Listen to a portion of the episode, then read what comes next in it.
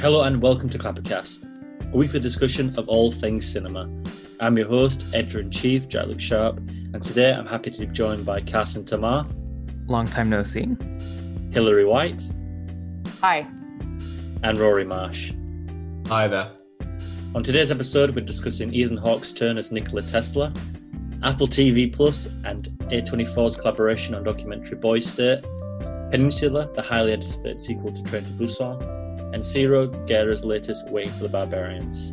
Let's start with Michael Almereyda's Tesla. Is nature a gigantic cat? And if so, who strokes its back? May I introduce the brilliant Nikola Tesla, the greatest inventor of the age? If you Google Nikola Tesla, you get 34 million results. It's basically just four pictures. Beyond that, things get murky and more imaginative. Thomas Alva Edison. Got a light? Oh, Tesla. Didn't see you there before. I now have the pleasure of introducing you to a novel system of energy, alternate currents. The story of the Promethean struggles of Nikola Tesla as he attempts to transcend entrenched technology, including his own previous work, by pioneering a system of wireless energy that would change the world. Hilary, let's start with you this week. Well, I think the first thing I should say is that I am familiar with Almereyda's work. It goes back all the way to 2000. The first thing I saw that he did was his Hamlet with Ethan Hawke, which a lot of people hated. It was set in New York, it was contemporary, and Hawke kind of played Hamlet as like a a millennial slacker a little bit, and everyone didn't like it. It was kind of out there and weird, but I really liked it. And most of the stuff he's done since then has been kind of playful and subversive, particularly um, Cymbeline, which was another Shakespeare adaptation where he changed the setting to uh, contemporary times and the two families were like biker gangs. And then Experimenter, which I think was definitely a precursor to this one, which was about the Milgram experiment. So Tesla ended up being this really fun ride for me and really unexpected and unintentionally and intentionally funny because it's kind of this mix between a biopic and metafiction and then like recreations of what happened. So it's like a playfully educational and then also there's just stuff thrown into it to make you question what's historically accurate or not, whether you have characters roller skating around or someone with an Apple laptop showing you Google images while um, in period clothing. So, overall, my experience of this was just kind of being thrilled with whatever I was going to see next because you can never predict it. And it seemed to, it seemed to just be very fun. I feel weird saying that, like this is a fun movie, but it was really fun for me and when it got to this particular scene which i think was probably a deal breaker for most audiences was the scene where tesla starts singing everyone wants to rule the world. That blew my mind because i thought first of all ethan hawke can sing. I've heard him sing before. So i'm like i'm watching an intentionally bad karaoke version from a guy who can sing this song that's kind of this strange commentary on how this guy is being ruined by well his vision is being compromised by capitalism and not really being an economist at one point that's brought up that he is a visionary and he wants to provide this technology to everybody but that's not the way america works. So he just ends up at rock bottom and they show that with a karaoke scene which usually is kind of shown as like a rock bottom scene for some people in uh, or some characters in film. And once it got to that point i think was probably the point where a lot of people who weren't enjoying it were like what what is this? I hate it so much and now i hate it even more than ever.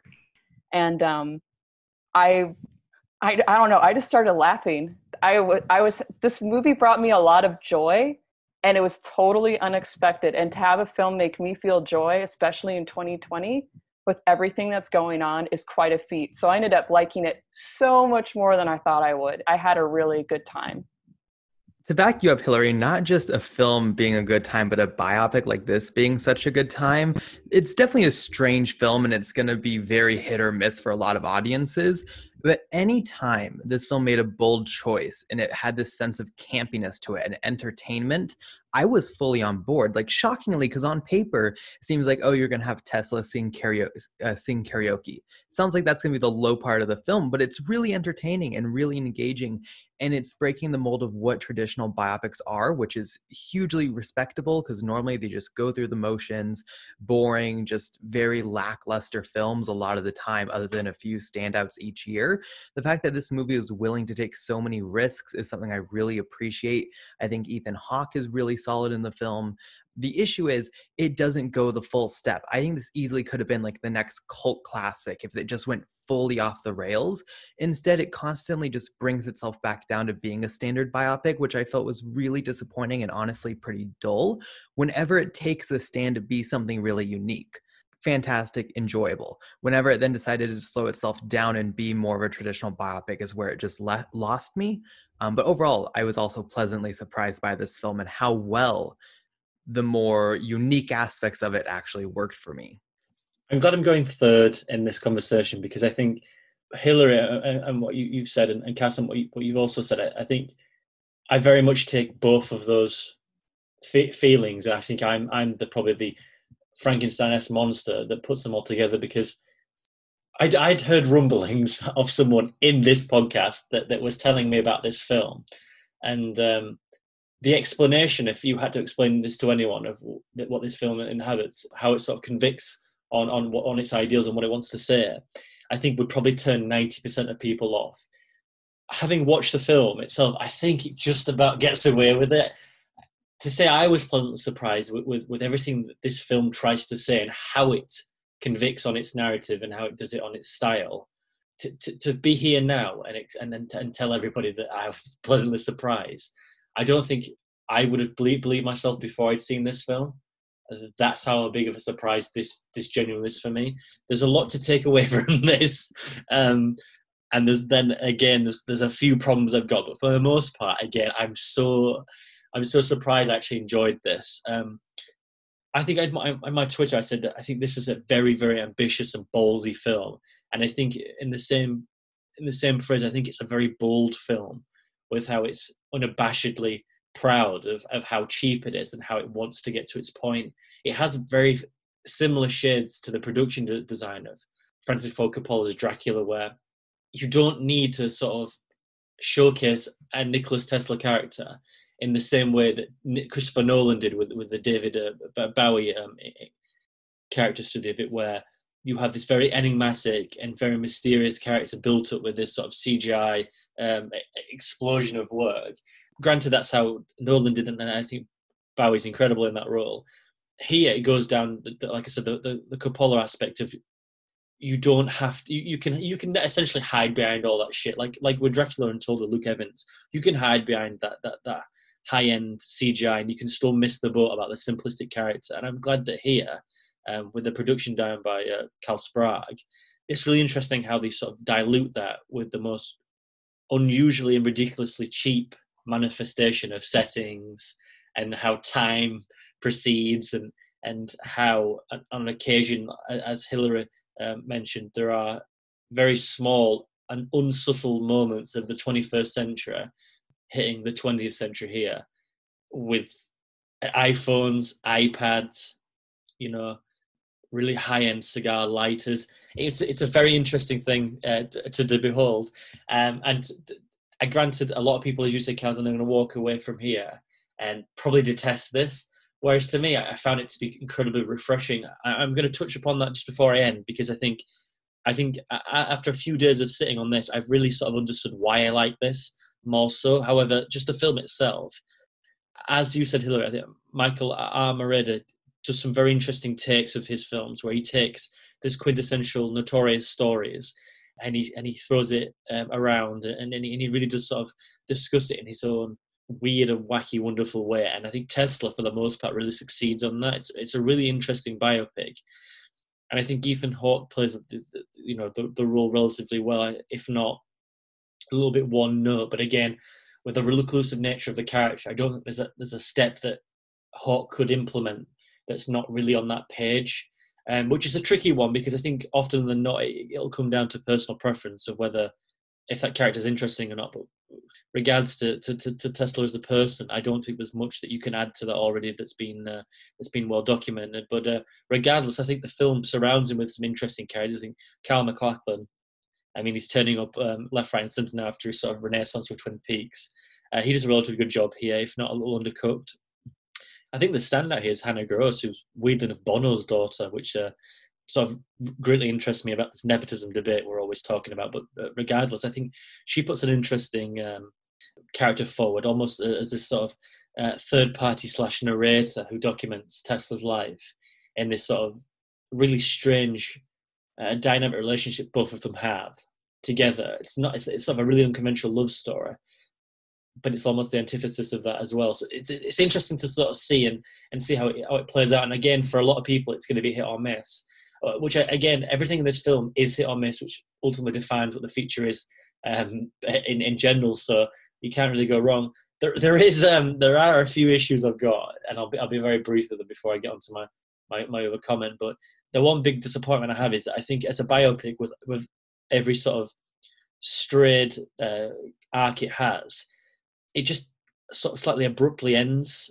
And, and it's, it's a shame that there's sort of not the last few years of, of that character's life. Living alone bankrupt in new york i think it would have been very interesting to sort of see a man who would project all of these ideals out into the open and not quite succeed on them. And that was slightly disappointing not to get the overall arc of tesla but granted um, for an hour and 40 minutes to get the likes of the uh, performance uh, that, that does with the, the actors. I think maybe a two-hour film might be slightly uh, too much to, to, to handle. But um, there is one major problem with the film, and it is it is this karaoke uh, scene in question, which, as when Carson first discussed that with me quite a few weeks ago, to say that I was slightly apprehensive of witnessing it might have been an understatement. And granted, while on paper it might work, and and I think just by listening to Hillary, how you explained how that is sort of bottom of the barrel, the quintessential scene in any sort of rundown character is that they go to the bar in a, in a dingy nightclub and they sing a, um, an a cappella. So I can get I can get what they were going for, but to say that it was a it was a misfire, I, I would I would have to say is, is slightly an understatement. It just ruins the whole flow of the film to a degree where it almost ruined the whole thing for me. And again, we talk. I'm talking about hit and miss all the time. That is a major thing there. If that scene would have come earlier, I think that you probably would have 50% of your audience never getting to the finish line. There's only what five or ten minutes left after the fact, but even then, it was just one one sort of scene where it just poisoned my brain. Where I couldn't get, I, I just couldn't stop thinking about and just thinking why, why would they have done that? Uh, and and, and obviously Hillary sort of elevated that for me a little bit, so I can appreciate a little bit more. But still, within the context of its flow and its execution, to say that was jarring, and this the the pick of the song, to say that this film was unabashedly um, wacky of how it was showcasing its production design, for it then to do something like that, which was so on the nose. I, I did feel like it was it was a slight disservice of what, what it was trying to say beforehand. But just to get back to, uh, to, to to to end this, I've had a I've had a few days to think about why I like this film so much, and it's sort of it's in the same vein as what Hillary said about it, it, it's been a difficult year for 2020 for a lot of people, regardless of cinema. It's been a difficult year, and I think in a very similar vein to you, Hillary, how you've you've seen that and uh, this in a positive light due to that. I think with, within the context of cinema itself, the amount of stuff I've had to what I've witnessed this year where it's films that are this incredibly highbrow cinematic intention and they're drastically undercooked and, and, and in, in layman terms shit compared to this film that had nothing going for it regardless of its performances that tried to reach that height. And I granted it does miss it but it's so unabashedly unashamed of what it wants to do. It just wants to throw something out there and make something incredibly you know evocative and, and visually provocative as well. I thought that it was actually a palate cleanser which is so weird to think of how uh, what's actually in store of this film is in fact something that i would i would i would watch uh, and, and, and, you know letting my hair down. So i think that's why I, I, I enjoy it to the degree i do but just to echo everyone else this is definitely going to be a marmite film but because it's so bold and because it's so ambitious, I can't help but just put that to one side and just appreciate it what it is. And for me, I think it's just this bonkers biopic that was generally too good not to see. I'm a big fan of Ethan Hawke, but when I first heard about uh, a biopic of Nikola Tesla starring Ethan Hawke, I was about as excited as when I heard about the Mary Curie Rosamund Pike biopic, which apparently isn't out there at all and isn't something I really want to see, to be honest, because I've seen a, a, thousand of them. You know, you've seen the Imitation Game, you've seen them all pretty much, even though they're about different things. The visual style here I really liked uh, from the marketing. The poster looks great, but they had this kind of theatrical lighting, which I like to go, which is almost kind of dreamlike, which is something you know you don't really see in this kind of film. And the thing that I probably liked the most was the use of background projection here, which is something that I don't really see in a lot. Of, I don't think I've seen in a film, at least not recently. And while some may argue that it gives it this cheap look, I think it gives it this almost kind of storybook. I'm not going to say like history textbook vibe, but it gives this kind of storybook um, nature to it, which, when put hand in hand with Almereyda's style narratively, I think really works quite well. Another thing I really liked is uh, how they did the uh, the lightning effects, and it looks kind of almost rotoscoped in, like it's a film from the 50s or something like that. And I thought, yeah, all that visual style worked really well together. And, you know, whilst it's produced on a very low budget, gave it a really distinct um, feel. And that brings me on to the kind of narrative style which they use here, which is, you know, breaking the fourth wall using cutaways. So people using Max and uh, what's his name? Kyle MacLachlan and Ethan Hawke have an ice cream fight, um, which is probably the high point of the film for me. But I really liked it and it's probably the only reason that I watched this film because after watching the trailer, I came to understand that it was vying to be something more than just a generic biopic. And I loved it. I loved every time they used these weird, kind of out there moments. And, you know, it's not something we haven't seen before. We have seen historical biopics where it does a kind of Guy Ritchie and they kind of rewind and go, oh, it didn't like happen like that, it happened like this. It has happened before, but they do it very well here. The only thing that I wish had happened, as some of you have said, I just wish they took it further and they just made it weirder. Because for what it is, I can see what it's trying to achieve, and I really like when it really goes balls to the wall and tries to do that. But for me, it's half that and half generic biopic. And if there's one thing that I don't want to see any more of, it's generic biopics. And that's my main issue. My main issue is when Tesla becomes what someone who doesn't know anything about this film probably thinks the whole film would be. It's just this standard mass produced studio biography of a famous figure. Jack, I've got to say, I really disagree with you on the uh, on the karaoke scene.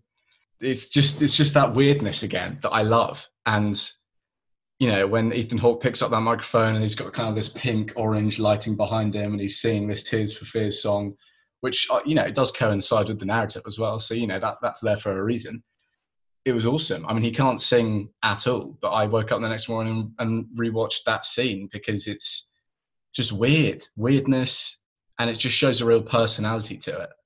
And I can bet you a hundred dollars or a hundred pounds that you won't see Alan Turing picking up a you know thing and singing you know Spanish bombs by the Clash or something like that in the Imitation Game or anything like that. So you know, it's all it's all works quite well for me, and I think that is definitely the kind of hit or miss moment for people. Luckily, it does come towards the end, and it's also something I think is going to be like the most memeable aspect of this film, and probably what people on social media are going to remember it by. And I think that's a real shame because I think people just think of it as this like standing joke, but haven't experienced the whole thing and don't really comprehend what it's trying to achieve.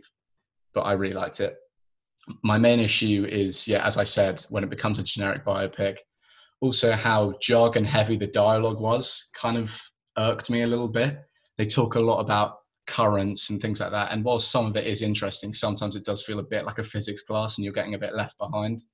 I'm no expert on Thomas Edison and Nikola Tesla. I haven't been since I did physics in year five, but you know, it, it kind of put me off a little bit. And to say I was almost confused in a stand when it was being a standard biopic is not ideal, but maybe on rewatch it would make more sense. But it really that jog and heavy dialogue does kind of dial down and it makes the scenes that aren't being stylized a bit less intriguing. And I think that's where people struggle uh, with the pace because when it's not being stylish and out there, it can sometimes get into this rhythm of just going through the motions, which, you know, with this jog and dialogue, it doesn't really help speed it along. That being said, Ethan Hawke's awesome. I love Ethan Hawke in most things. You could say I'm a bit of a fanboy for him, but um, that's only something that's happened recently. And I think it's because of the film choices that he makes. I think he really adds a sense of prestige to this film. I don't think he's going to be in the running for any Oscars or anything like that, but I don't think that's what this film is trying to achieve or even set out to even imagine it could achieve. But um, the fact that he's doing films like this and he's being experimental at this point in his career, I think is really good. I mean, he did like he's appeared in a couple of things that like he did Valerian with Luc Besson, which you know isn't a very good film, but I like that he kind of brings energy and life and really kind of brightens up the whole environment. And my favorite parts of this film was when he was uh, interacting with Kyle MacLachlan's Thomas Edison. I think those two have a really good kind of love to hate each other chemistry. Like it's it's kind of like a Batman and the Joker vibe. Like they can't live with each other, but they can't live without each other. I know we bring up Joker pretty much every single episode, but uh, there we go. Uh, I thought they were both pretty awesome. They played off each other really well. But the question I want to ask you guys is um, do you think more biopics should be done in this kind of more out there way? I mean, I'm predicting the answer will probably be yes, because it seems like a fairly positive reaction to it. But I think I'm not saying it's a revolutionary moment in this kind of subgenre, but I'm saying that maybe it should inspire people to pull their finger out a bit more and be a bit more creative when it comes to retelling these stories because the narrative is already there. It takes no work to adapt a famous story into a film because there's so much groundwork already done by, you know, history. But it takes real guts and real imagination to morph it into something like this. It's such a well-worn kind of subgenre. That I think it this is kind of the kick up the arse that it might need. My only issue is that I'm worried people either aren't going to take it seriously enough or just won't see it. But uh, Tesla, yeah, pretty pretty good film, pretty valiant effort, and I'm I'm very glad I've seen it. I'll probably watch it again at some point. One thing this one reminds me a lot of is the works of Adam McKay in some ways, where it's definitely more goofy than a lot of his films like The Big Short and Vice. I think that this is one of those films where it's like, yes, the subject material on paper seems like it should be taken very seriously. You say it in a very entertaining style. It's engaging. It's fun. So I do think, like, yes, I would like more films like this. I think, especially when talking about history, this is a really like you say it's not really revolutionary, but like this is a bold new way to look at a historical event and a historical character and try to bring their stories and their like narratives to life in the modern context. So I like I want to see more of that, but also with the works of Adam McKay, you can see now that there's like dozens of directors just doing shit versions of the same style. So yes, I want to see more of that, but that's also accepting the fact that you're going to get a lot of shit like this that's just bad. So it's kind of a dual-edged sword of like, yes, I want to see quality versions of this and go, you know, versions that go off the wall way more than even Tesla does. But also, you know, you're going to get shit versions. So it's just a, du- a double-edged sword of what you can expect supporting stuff like this. Well, it's it's also due to the fact as well is that with biopics are very tricky because you've got to get you've got to get in with the estate. You you you have to make sure that they're comfortable in signing off performances, themes, the screenplay. It's very difficult to to to work with a with an estate who isn't in at all comfortable in exploring the darkness of, of, of a certain, um, let's say, high stake person in society. I think there's been multiple occasions with the likes of you know Freddie Mercury's biopic, you know, with Sacha Baron Cohen wanting to sort of go to the Queen estate and say, look, we want to look at this, but we want to look at a lot darker, a lot more comedic. And Brian May just said, no, we, we, we Freddie Mercury's an, an icon. Let's preserve the icon. And, and I think it's also happened to Asif Kapadia when he made the documentary of Amy, which he'd signed off to make with Amy Winehouse's father. And then after the fact, after he'd sort of come back and showcased what everyone feared that there was a downfall, which was was um, you know the media and a, and a family um, in itself. He he was just appalled by it, and I think it's a difficult thin line. And I think with with certain people like Tesla, you can get away with it because I don't know how how how that state works, but when it when it comes to sort of other, other things where you where you want to do this and you want to really make an unconventional biopic I don't think the estate will will allow that nine times out of ten. So it is a shame, but it does make you appreciate these things a lot more. And I think the more of the and, like you said, Roy, there's going to be a lot of people who look at this and they're going to, you know, it's going to be highlighted meme culture, I'm sure, and it's going to be laughable in some cases. But I do hope that, you know, even one out of ten people look at this and understand that this is something that we very, very rarely get, and, it, and it's got a mountain to climb already. To, to, to get through a saturated market, then often than not, you're just going to get a Clint Eastwood bare bones biopic about um, an American hero which the estate then again will only sign off on about showing this in a certain light. And then you get like Tesla uh, by Almereyda, who just pushes the boundaries and and uh, and just makes something you know, let's let's say crazy to, to put it bluntly. Um, but I, I, think yeah, it's it's interesting because for the most part, I, I really do like this. But it is one of those things where um, after watching it, I want to watch something very similar because they're so short like there's such a short lifespan of stuff like this it's really difficult to sort of go from the next thing or wait in the wings and and, and really uh, look forward to. I think that the, another one is Miles Ahead, the Don Cheadle um, biopic of Miles Davis. I think that's something very similar. And again, look at Terry Gilliam with um, um, Hunter S. Thompson and Loathing in Las Vegas. It can be done, but the, there are most definitely certain directors who can pull it off. And, and I'm glad Almereyda uh, has done a really good job with this. I think the thing that's that may be useful as far as other people trying to i don't want to say reinvent the biopic but maybe utilizing more audience participation in a biopic i think is the direction i could see it going without it creating so much shit like it was said before and that's what i liked about this one is that it's constantly showing you what happened but it's not what happened. So a curious person would end up having to kind of sort out like just on their phone or maybe reading a little bit more about what's true and what's not and educating themselves. So there was some parts of this film although it wasn't intentional that i thought like this is a very interesting teaching aid. Um, not that this should be shown to kids in school but like imagine if you're watching a lesson about someone and it's like some things are true some things are not and just to keep your attention engaged and then have you actually discuss it afterwards and actually research it yourself if you're the kind of person who wants to do that. I do have some like wrap up thoughts every listening to all of you guys there's just so much where i'm just like yeah yeah yeah and uh, thoughts i have on it too the interesting thing that rory brought up was the scenes that got bogged down by exposition and kind of scientific jargon. And i found that to be not so it wasn't so hard for me because it illustrated a flaw in tesla's character that there was almost a language barrier. He'd have these monologues where like he'd put his hand on someone's shoulder and like look them directly in the eye and say these things like it was a shakespearean monologue and i would have no idea what he was saying. The character would have no idea what he was saying. We just know he's doing these revolutionary things but we actually can't understand it even now and back then they especially didn't understand them so i saw that as part of the plot and um, the one thing that Jack said was that the director had balls. And that was something that I was so tempted to write in my review, but I didn't want to write like, this director has balls. Like, it doesn't come across as like a, I don't know, the kind of language would you, you would see in a review. It's the kind of movie that, um, I mean, I saw it at home and it's 2020 and you don't go to the theater for for very much. But I think it would have been one of those movies like um, it would have been like my experience with Uncut Gems. Like you're sitting with people and then something happens in the scene and you're like grabbing their arm and looking at them like, did that just happen? Did that just happen? And you're just like have like these shocked express expressions on your face. And that would I kind of wish that I hadn't seen it alone. Although I might have seen with someone who would have been would have been upset the whole time. Like this is why are they like forcing ice cream in each other's faces and stuff? And I'd be like, this is amazing.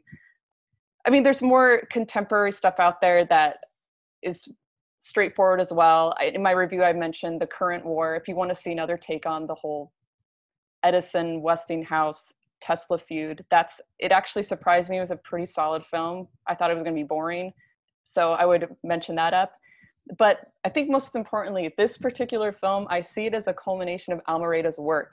And he's by no means a household name. No one name checks him ever he had this crazy stunt casting in his film, like having Jim Gaffigan playing George Westinghouse, which is incredible. Although um, I have to say, as Jim Gaffigan gets older, he's making these choices to do straight roles or dramatic roles, like in American Dreamer or Them That Follow.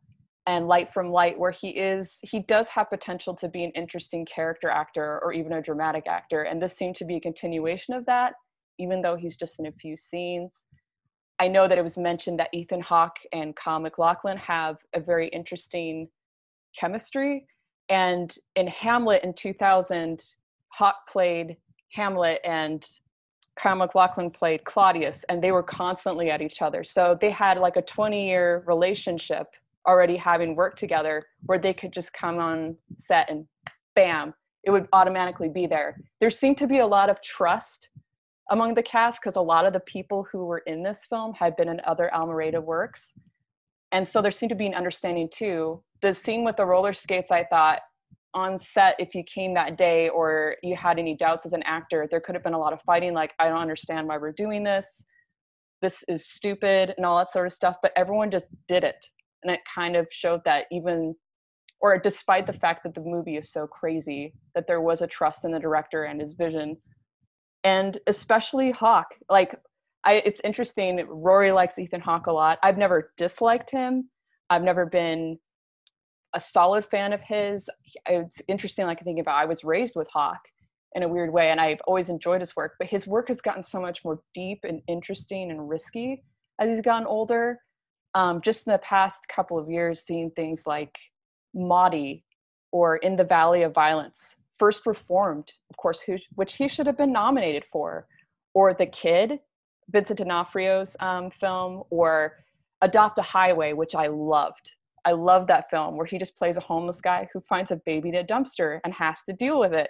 There's certain things he's doing that I've just didn't know he was going to do. And his skill as an actor has become a lot more subtle and effective. And so, him as Tesla although it seems like stunt casting, I mean, he's not even Serbian or anything like that. He made it work within the framework of that film. Jack mentioned he wants to see something similar. I would really, really recommend seeing Experimenter, which came out in 2014, with which is about the Milgram experiment. It has a lot of the same cast. Peter Sarsgaard plays Milgram, and it has a lot of the rear projection and questioning truth and reality. It breaks the fourth wall. It's a video essay. It has all the same elements. So I would definitely say check that out. I do agree with you guys as well that the ending was abrupt. I actually would have liked to see more if him getting older and being in that hotel and being in love with a pigeon and dying, um, because that would have been just as absurd. But we will always have Drunk History episode six on YouTube, which has John C. Reilly doing it. And that almost fits into this film as far as how absurd it is. So I'll probably watch that again. I'm definitely going to watch Tesla again. I can't let it go. I still have it in my library and I'm like, I'm watching this again and overall i was extremely happy with this so that's where i'm going to leave it i think you've summed up that perfectly so i'm not going to I would, I am not going to add any more because I think, I think that's generally perfect. Um, what I will say is, that for a little bit of confidence, is this film was made on a five million dollar budget estimation. Granted, it, didn't get a cinema release, so I think the returns of that are going to be, it's probably going to barely break even if that. But if there's any if there's ever a sign of possibility that we're going to get more of this is that five million dollars on a film like this for me personally i think with the likes of amazon studios and and neon and stuff like that and, and streaming services i think if they can get the, the cast right again and not even almereyda just something like this and look at a very unique person in in history I think this can be done again and again and again with so much different flavors and themes. You know, you could you could see this throughout the the, the ages of history being made into a really incredibly uh, interesting piece of work. So, so again, I'm I'm very excited to see this form if it's done again. But um, like you said, if if, if Almereyda's if this is his third in, in sort of this unofficial saga of looking at moments of history or people of history, I'm, I would be very much excited to see if he's if he's going to cap this off with the trilogy and to see who he, he could possibly look at after Tesla uh, uh, and, and the previous feature. Maybe Richard Nixon might be next. I don't know, but um, well, moving on from the current war to the war of politics, uh, let's transition to Boys State. I will skip the part where I brag for three minutes about how great and cool I am, seeing as we are all qualified young men of skill and character. People like that stuff. Good, yeah. People like that stuff a lot. Some people say they're a sports junkie. I say I'm a politics junkie. The harder the conflict, the more glorious the triumph. I'm playing this like a game. I would like very much to win. I love it, boys. I love it. Where are you from? I come from a very modest family. Uh, I'm on the course to be the first one to graduate from high school. I am a progressive person, and I'm in a room full of mostly conservative people. Our masculinity shall not be infringed. I've never seen so many white people ever. I feel like everybody has a secret underlying need for bipartisanship. In an unusual experiment, a thousand 17 year old boys from Texas joined together to build a representative government from the ground up. Carson, you're writing the review for Clapper. Uh, take it away. Not to sound like a broken record after recommending the film on the podcast a couple weeks ago, but this is a really fun documentary. 2020 has been like an all time great year for documentaries from Circus of Books, On the Record, Feels Good Man. Just incredible documentaries time and time again this year, and Boys State just fits into that list perfectly. It almost plays out as reality TV. You have 1,100 boys from Texas just in a space with very little parents, running a government, using social media, uh, fighting basically a popularity contest for um, election. Uh, they have to pass all these bills. So you get some boys screwing around, just trying to throw, you know, the con- the quote unquote country into chaos. Um, it is so enjoyable because the personalities are so great and over the top. As I mentioned, it feels like reality TV a lot of moments with how over the top some of these characters are. And then you go to the uh, private interview where the tell alls, where they're sitting, laying on a couch, talking about how they're lying to others for popularity. I mean, it is so, so entertaining but then also it has this backbone of being this legitimately interesting look at the political system especially in america and how it's turned into almost a game and it finds some poignance with that which leaves an impact and finds like these revelations on the us government through these boys so it has that layer of depth also. If there is one issue with it i think the ending is full on depressing. I know a lot of the people say this movie oh it has its moments of sadness but also its moments of genuine joy and hope it is a film that gives you hope and then destroys it. And maybe it's just me being from America dealing with a very, very long four years right now. But it's just it, the ending crushes you and it's sad and it makes you lose faith in the government. At least it, you know, made me lose faith in the electoral process right now. But other than that ending, completely entertaining, has its highs, has its lows, um, but definitely worth the watch. Well, I agree with with Carson on one thing. When he just mentioned uh, that it crushes your soul, there's another documentary that immediately came to mind, which is called Eleven Eight Sixteen, which is kind of a fly on the wall look at the election uh, and how people are voting and how people think things are going to go a certain way and they don't. I compared it in my uh, review I wrote in Letterboxd. It's like watching a dog putting its head out the window and enjoying the wind while it's being put it's going to be driven to the vet to be put down. It's like that bad. and this this one didn't. Um, it was crushing at the end, but because of the state of politics in the U.S. right now, there was a part of me that wasn't surprised but incredibly disheartened, just because of watching these really young boys realizing what politics are, not only because of the results of the election near the end, but also realizing just how much it's a game and manipulating and lying to people about certain things they stand for or don't stand for and then confessing it in these like couch sessions like carson said was kind of eye-opening. What i walked away from the film thinking about the most was what is the point of boys state? Like there's a part of me that's really cynical in a way like having boys state every year. Is it just a way to indoctrinate kids who are interested in politics with what politics actually is and teaching them how to fight dirty as early as possible. As well as like there's there's positive aspects of it well. There are some people you see in the documentary that you do admire quite a bit and have incredible resilience. There were so many times where i thought things are happening to the characters and like i would pass out or start crying or something because the pressure is so intense and you have people attacking you. You have crowds attacking you um, these people have to be incredibly strong and they're all teenagers so it did make me think about the pressure and then also like the duplicity and dishonesty that has to go into politics and the other thing it made me think about a lot is that there just needs to be more diversity in politics There isn't any exploration of girl state, which I heard in the beginning was a thing, or maybe that was a joke. I'm not sure. And of course, this particular year that they captured, there is probably more diversity than there ever was, but there isn't very much. So that was kind of a illuminating. I think Rene at one point says, I've never been around so many white people, and you feel it. And it's Texas. It's a particular kind of white person that is incredibly uncomfortable to be around in this country. So, needless to say, he really held it together considering what happened in this in this documentary. I think I can attest to the quality of this documentary simply by saying, at least from my personal point of view, that I don't like political films or films that kind of are actively trying to. Well, it depends on you know. You're thinking it's something like Da 5 Bloods, like obviously that has political agenda and that's conveyed very well. But films that overtly about the political system and kind of voting and elections and everything like that, I tend to avoid because it's just not an area that interests me particularly much. But I thought this was really great. I was I was planning on avoiding it and just letting you guys talk about it, but I I watched the first ten minutes and got really sucked in. It was pretty fantastic.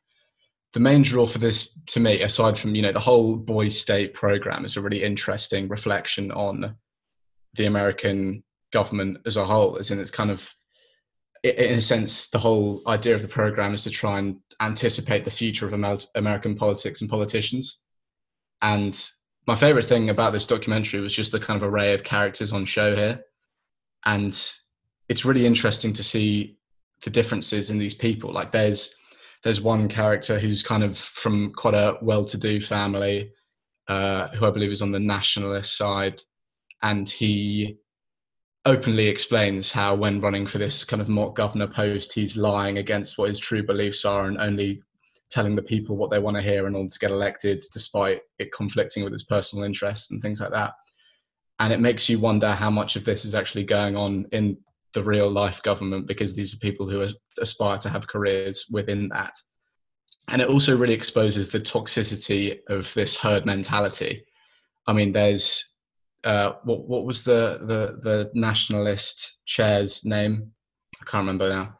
But uh, th- there's this one of the boys gets elected to kind of help run the nationalist party, and he's just kind of booed, and they try to impeach him within like his first day in office, and you realise just how nasty and tribal this can be. I mean, while they are 17 year old boys, these this small collection of boys is a reflection of the kind of state and the government as a whole. And it does really worry you how much of this is true in the real government. And this is kind of an emulation of that. But it also emphasizes the wholesome nature of these communities, how people can come together and, if they're fighting for what they really believe in, make some genuine change and garner support. And there's kind of a protagonist to this who I won't explain who he is. And I think he directly ties in with what Carson was saying about how depressing the ending is. But I found it kind of more emotionally stirring than depressing because it has it's it's kind of double edged because it has this whole political element to it, but it's also a story of kind of personal success and feeling proud of yourself and kind of rising above the challenges not only of the boys' state but of your kind of cultural heritage and things like that. And I think it does that really well as a kind of double play there and something yeah the, the, the, strategic nature of politics tied in with these personal stories and seeing how it all comes together at the end in this kind of emotional sting to this otherwise overtly political film about this kind of strange experiment they have going on in Texas was really compelling. And for someone who doesn't like political filmmaking at all, this is one of the better films that I've seen this year. So definitely go and check it out. Just to follow ironically off, off from Rory, I think it's it's probably good to, know, to mention that me and Rory are both British um, while while Rory, I just mentioned, is not really into the political sphere of films. For me, it, it's something that really engages me on on a level, not to the level that engages Ben in this film, but I do find the discourse very very interesting as a pastime. And when a film has that uh, a theme involved in it, such like a biopic, like I said, Oliver Stone's Nixon's one thing that interests me. You know, Snowden, stuff like that will, will always sort of I'll always gravitate to. But but a documentary on this sort of thing is is so my shit. It's unbelievable. So going into this and, and, and not hearing much about it except for Carson's thoughts on it um, last week as recommendations. I would I would say I was, I was really looking forward to this, and and looking from an as an outsider in, I, I see this uh, very similar how, how both you do Hillary and how Carson does is that I see this as one of the most heartbreaking assessments of, of what America is like at the moment. And but I also see, uh, you know, I also do see the side of hope to it. But if I can come on to that in a minute, I've just I've, I, there's a few things here that I think, regardless of the actual film itself, its plot, sorry, its plot, it, it, its its themes and its and its how it conveys, you know, politics in general. I just have to mention the filmmaking because the cinematography here is so fluid and seamless. It's almost like like you're watching um, a narrative feature. It it was it was beyond uh, uh, like just well I'm going to say satisfying, but it, it, it's more than that. It's it's so well executed. It's unbelievable to watch. It it just feels like fly on the wall doesn't quite cut it. It's almost like you're just flowing through this. It's it's so effortlessly edited as well. It, it's it's something really stunning to behold it feels intimate, but the camera never gets in the way. It never feels like, oh, we're there. We, we can we can tell we're there. We're, we're with them through um, the magic of a camera lens. It felt like we were there on the ground with them. It, it was a it was a very strange documentary to sort of behold in that way because throughout you you you do really want to sort of chime in because there's certain things that people say in this at the age of 17 where they're trying to pass laws and then there's there's, there's a few people who are who are voicing these opinions and how the film opens up with quite a few historical figures who have gone on to be in the White House, who have who have been part of this. That is a very frightening thing to behold. Uh, it, it's also quite chilling to know that at 17 to 35, those people are not changing their opinions, they're not evolving with the time. So there's a lot to, like I said, there's so much to take away from here, but this is probably a documentary that probably deserves an hour and a hour and a half in itself to really dive deep and investigate. There's so much here, so I, will be very brief because I know there's probably a, a, larger topic we want to talk about. I mean, as, as I said, the filmmaking, the direction is, is magnificent, but I, I must admit, after this finished, and I, I, I get called cynical every fucking week on this podcast, but I'm to go probably the cynical I've been this this this was shot in 2018, so it's two years after the, the issue uh, with, with Bernie Sanders at the DNC with with Hillary and and, and then Trump, um, unfortunately, winning that election. Two years on from that, and we're two years on from the documentary, and you look at it as four years, and it's so difficult to watch and see that nothing has changed. That rhetoric of winning at all costs, regardless of policies, but demeaning character lives so long and lives so truthful that 17 year old boys within a week of knowing each other will go to that lengths. And i just found it maybe again that's my cynical take on on, on the world view and I, I, but I, I generally as carson said how he how he, he found it really difficult to watch it then it was, it was heartbreaking. I think uh, that moment just eclipsed everything I, this is such a difficult film to witness that when you get to that moment and you get to that ending and you you you you hear about that that specific kid's political beliefs which I don't think anyone could a, with a head on the the, the, the shoulders could arguably disagree with that it ended in the exact same way as his hero did in, in 2016 and and to come away from that and have that phone call he has with his with his with his mother I thought was genuinely so so beautiful. But it's just that echo of politics has, has, has changed, and it does beg the question of: Is this moment set up to teach these boys to to understand um, the division that they're causing, or is it to really set them in their in their sights and see that this can be done quite easily if you've got if you know what you've got it. Uh, if you know you've got it, you can exploit it, and I think it's a very dangerous thing to behold uh, this sort of this sort of thing. And it's interesting to get, uh, like I said, an, an eye-opening account of it. But I, I'm, I'm, i just feel it's such an oxymoronic relationship with it because on one hand I think it's so well done, but the actual theme of the film is so, am I on disgusting to sort of witness and how heartbreaking it is. I think unfortunately that sort of takes precedent for me, which is slightly unfortunate that I will probably never watch this again purely because I don't want to have to witness that. It just I just felt that that specifically that phone call was gut wrenching, and, and we spoke about earlier about the, you know 2020 in a whole and how we're, seeing this. It's a difficult year. To say that encapsulates the, the, the thought and feeling of so many Americans at that age from that background, I, I it, it, it's it's a very poignant theme to behold, and I just I I just I feel that the, the the whole theme that encapsulates this this documentary for good or for bad is that naive ignorant rhetoric is always the thing that's going to suffice and that if you want to shit on someone else because of their beliefs and not have a, an honest discourse i mean they they want to impeach rene because he because he doesn't want to uh, manifest these themes or these sorry, these political agendas in, in his manifest. And you, are hearing this this 17 year old children essentially shout impeach impeach and then we get on the topic of going on social media and, and they're taking up out there with racist imagery.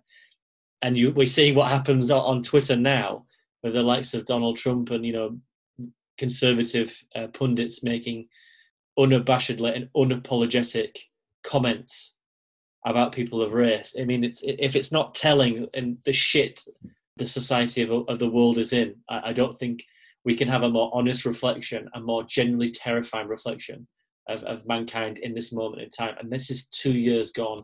So God forbid what these people are like now.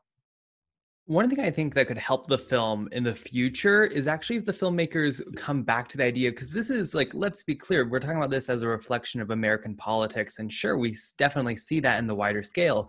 But Texas is a very conservative state. Like I, uh, Hillary mentioned, there's Girls State. I, I don't know anything about this program. I've never heard of it outside this documentary, but I believe they have it in most states. I would love to see like sequels to this documentary looking at other states and different mentalities and maybe Girls State, because I think there is a larger conversation here.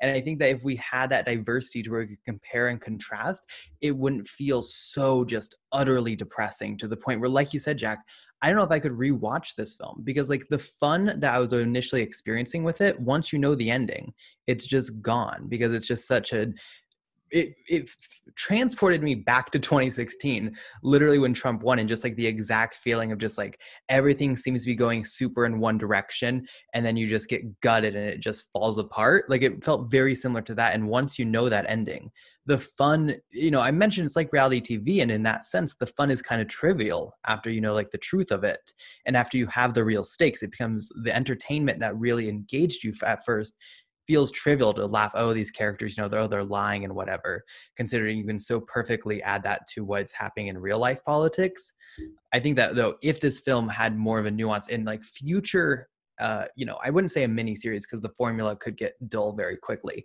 But if you had sequels that maybe had a more positive ending, or not even just a more positive ending, but just a different reflection on the political state in America, whether, you know, whatever demographic change you want to look at, I think that could help the overall conversation to where this is just not so depressing as like the definitive look at American politics in this sense. I agree with Carson, and actually, that's a very hopeful note to take from this conversation is that it does happen in other places. Like Carson, I was totally in the dark. Of people from the United States, I mean, never had heard about this. Um, it would probably be different if it was in different states because, like I mentioned, like Texas is a very specific place. I mean, I was raised in Utah. Like I would know what I know what Boys State would have been like in Utah. It would have been a lot nicer, but it would have had the same results. You know what I mean? So I do like that idea. At the same time, there is something about the film that I did question, and it's not so much a criticism, it's more just an observation.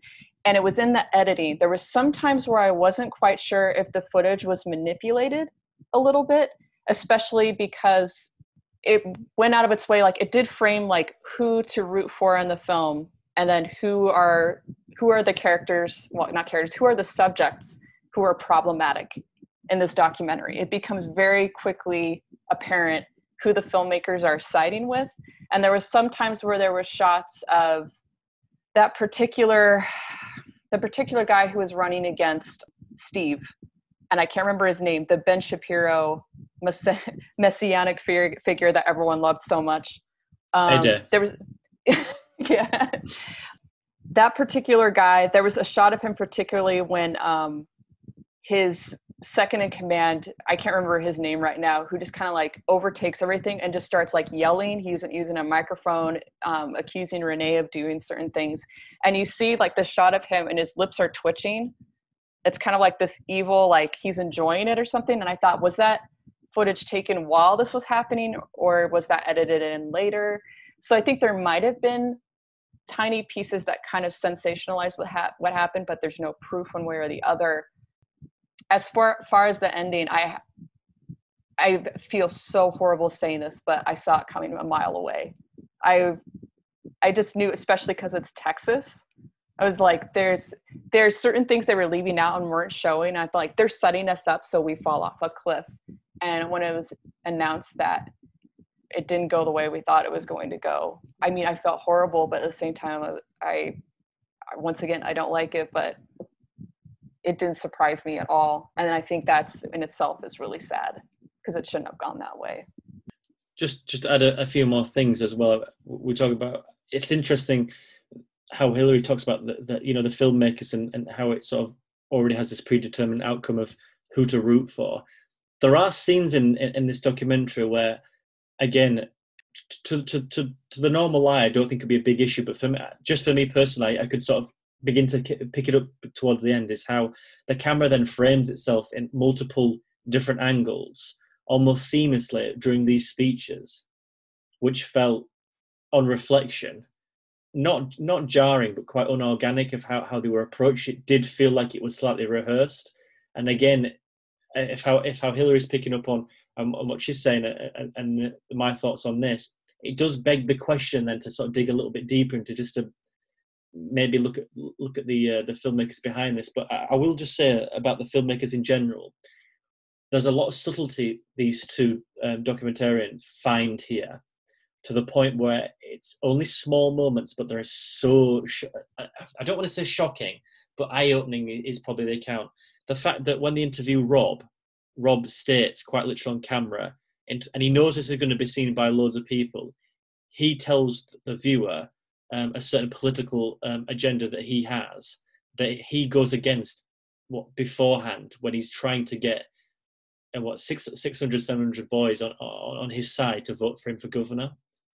And it's interesting how they relax these subjects in this chair and then they talk freely and quite candidly because rob never understands that is that's politics i guess. And it's it's not very clear if these boys know actually what they're trying to talk about which is fact or if they're actually looking at the people who are in power and taking that on as almost a, a feeder mentality of, well, that's who I should be supporting. That's what they say. So that's what I need to believe in. And there's quite a few comments of that throughout, especially on the bus, where you see Steven in his seat acknowledges everybody, shakes his hand. His mum and dad are not there like everyone else is. You can tell straight away that he that he he's a little bit different from everyone else the color of his skin is different to a lot of other people, um, and how he just sat there and, and he's hearing in the background all these people talking about Trump and how if the person's in charge, I should I should support the person in charge. Which that meant I'm not going to move on, but that mentality is fucking ridiculous if you think about it in the bare bones. In any other environment, that's so stupid to get behind. But regardless, we're just moving on. Not only does it how it capture Rob quite a lot, but calling Steven Steven Garcia in front of six, 600, um, 600 people, his, his, potential delegates, I thought was very interesting because the moment before that he actually talks them one on one and says, Look, I don't want to put you down. You're going to talk about this, this, and that. And then he cuts him up again by that speech. So it's just very interesting how it finds that, especially during the impeachment of Rene, when 12 people stand up to impeach him. And Rene quite wonderfully says, "Well, now you can go outside. You can make a basketball team." You know, it's it's that really nice humor where you know fuck those people, but but kill them with, with kindness and softness rather than um, you know returning the, the, the, same mentality that they, they, they put on you. But the fact that Rob sits there and says, and I'm not shitting on the guy, don't get me wrong, he's 17 or he would have been 17 when he was 18 during it, one of his birthdays during it. He says, it's, uh, it's not right what they're doing, but I don't have to clap, I don't have to cheer and clap for him either. And it was just heartbreaking to see that a kid of that that quality, that ilk, who, who would agree with Rene on quite a few things. It's quite transparent, who is the same age, the only two things about them two is the, the color of their skin, could not just just say something in that moment because it would go against his agenda of being governor. So there's a lot of nuance here. There's a lot of subtlety that that, that there's very small moments that manifest themselves to be these huge things. The fact that Eddie and Ben play Rene during during those meetings is also for 17 year olds is quite frightening and it's almost like you know lord of the flies mentality. So i remember so i can't remember if it was a hot take but people were talking about hereditary on, on twitter and how it was the scariest film of the, the, this this last decade. And i'm, I'm sorry to say but if, if anybody doesn't see this and see how much of a fucking horror film this is this should be on a top 10 list of anybody going to watch this. Because it's just uh, even as a brit and i'm uh, the, the, the I, I, I, I hopefully will be moving to the us next year and to see people who are five years younger than me who are far more educated than i ever will be who, who, who will have more chances than i ever will be at the age of 17 and not understand you know p- uh, opinion and people over over policy. Uh, I just think that is a scary world to, to go forward in. I, I really do. Yeah, this this Rob character you're talking about is, is a fascinating guy, and he was the one who I was mentioning earlier when he was talking about the guy who was kind of changing his beliefs to get votes. And another thing I found really interesting in the way that it establishes these characters is very near the beginning, they're given kind of uh, petition sheets, and each person who wants to apply for governor has to get 30 signatures. And it has a lot to say about the kind of characters we have in politics today in the way that certain people go about gaining these signatures. So you've got this Rob character who's willing to change his political beliefs just to get votes.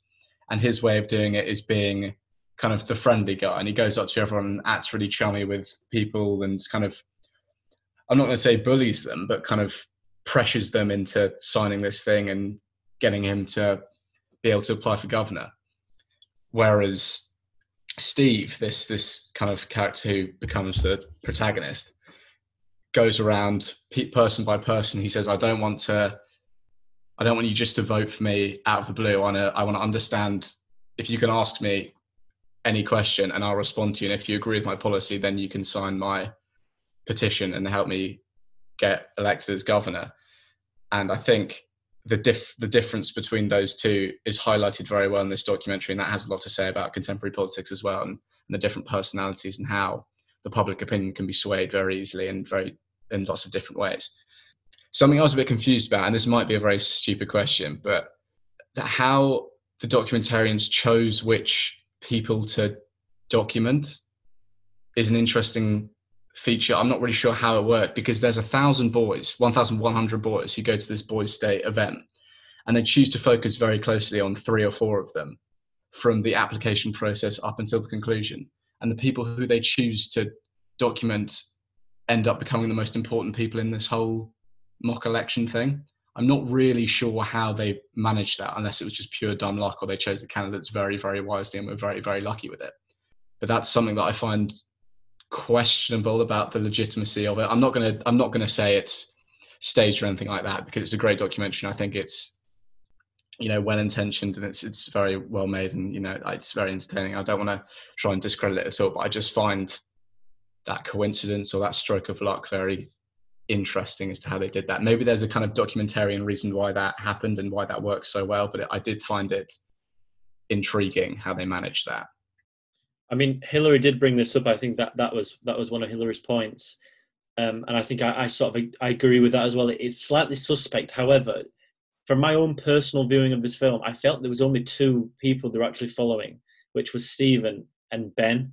Now, I think they were only following them two specifically because of their their their, their quite interesting lives. How there's um, Ben is a, is a is a double a double amputee um, a, a, a, very hardcore conservative who, who, treats politics almost like a junker. And I think put, putting him, him in that that environment is interesting because of his disability, but also because his disability should not hinder him within that uh, that that circle.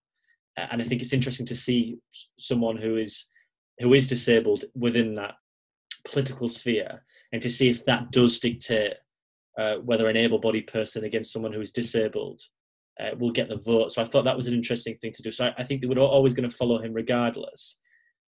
And Stephen, there's no one like Stephen within that document. I know, I, I know that Hillary said about diversity.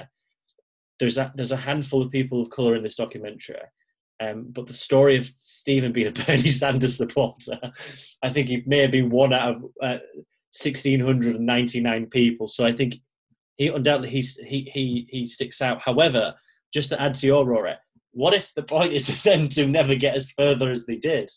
So it does beg the question of yeah, there's a lot riding on them too. However, I think regardless, there's a lot in this this documentary to take.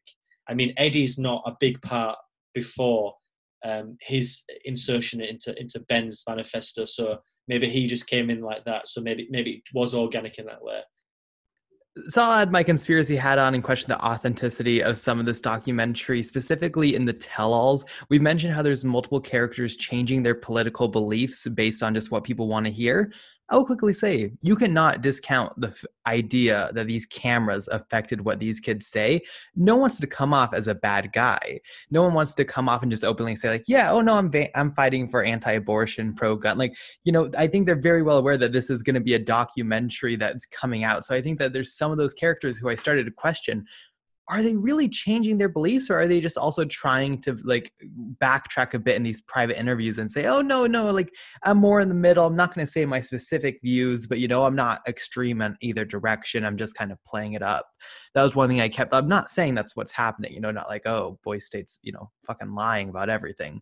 But that was one thing i kept questioning like what role does just the fact that there's this camera crew and this is being filmed for a documentary affect not just the tell-alls but every single speech and aspect of this film?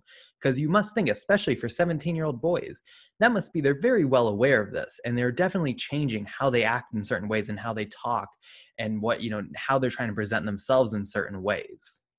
Uh, one thing i can i can add to that a possibility I started entertaining while watching this was that maybe the filmmakers set out filming a lot more subjects and there's just a lot on the cutting room floor. I think one person mentioned in the Letterboxd reviews that he was in the film. He's only in it for like a second, and I'm not saying he was a subject, but it did give me kind of a glimpse into the possibility that maybe there was a, a many more subjects, a lot more interviews, and then as in the editing room, this is what we ended up with, or as the production kept going, it eventually funneled down like, here's the two people we're going to focus on because this is where the story is. I'm, I'm, I'm as anyone might tell, I'm, I'm not American. I'm not American citizen. I've got no sort of ideal in American politics. I will say that, and again, I, I know I've mentioned this, and I just, I just want to bring it up again because I, I can't really get over how powerful it is. But that ending speech by Stephen, in, in the face of what he has to deal with, and, and his emotion roller coaster, the fact that he speaks to his mother in Spanish, I thought was probably one of the most touching moments in the film throughout. He he's not. I don't. I wouldn't. I wouldn't say he, he's he hides the fact, but he's very shy that his mother's an, was an undocumented immigrant to this country, and he he makes a really compelling conversation about that. If if if immigrants got to this country like his mother did, I've ended up like I like I am, that quite clearly we're not bad people, and I and I think the fact that he speaks Spanish to on the phone in in the midst of defeat, in the midst of like he's crying because he lost, but I think he's crying because he's so proud of everything. But the fact, fucking, that's quite difficult to speak about uh, as it is. But, but the fact that when his contemporaries come up to him, his uh, and his, his peers, and you have that young kid who's followed him around everywhere. Um, actually, I don't think he's. Well, actually, I'll go back to that.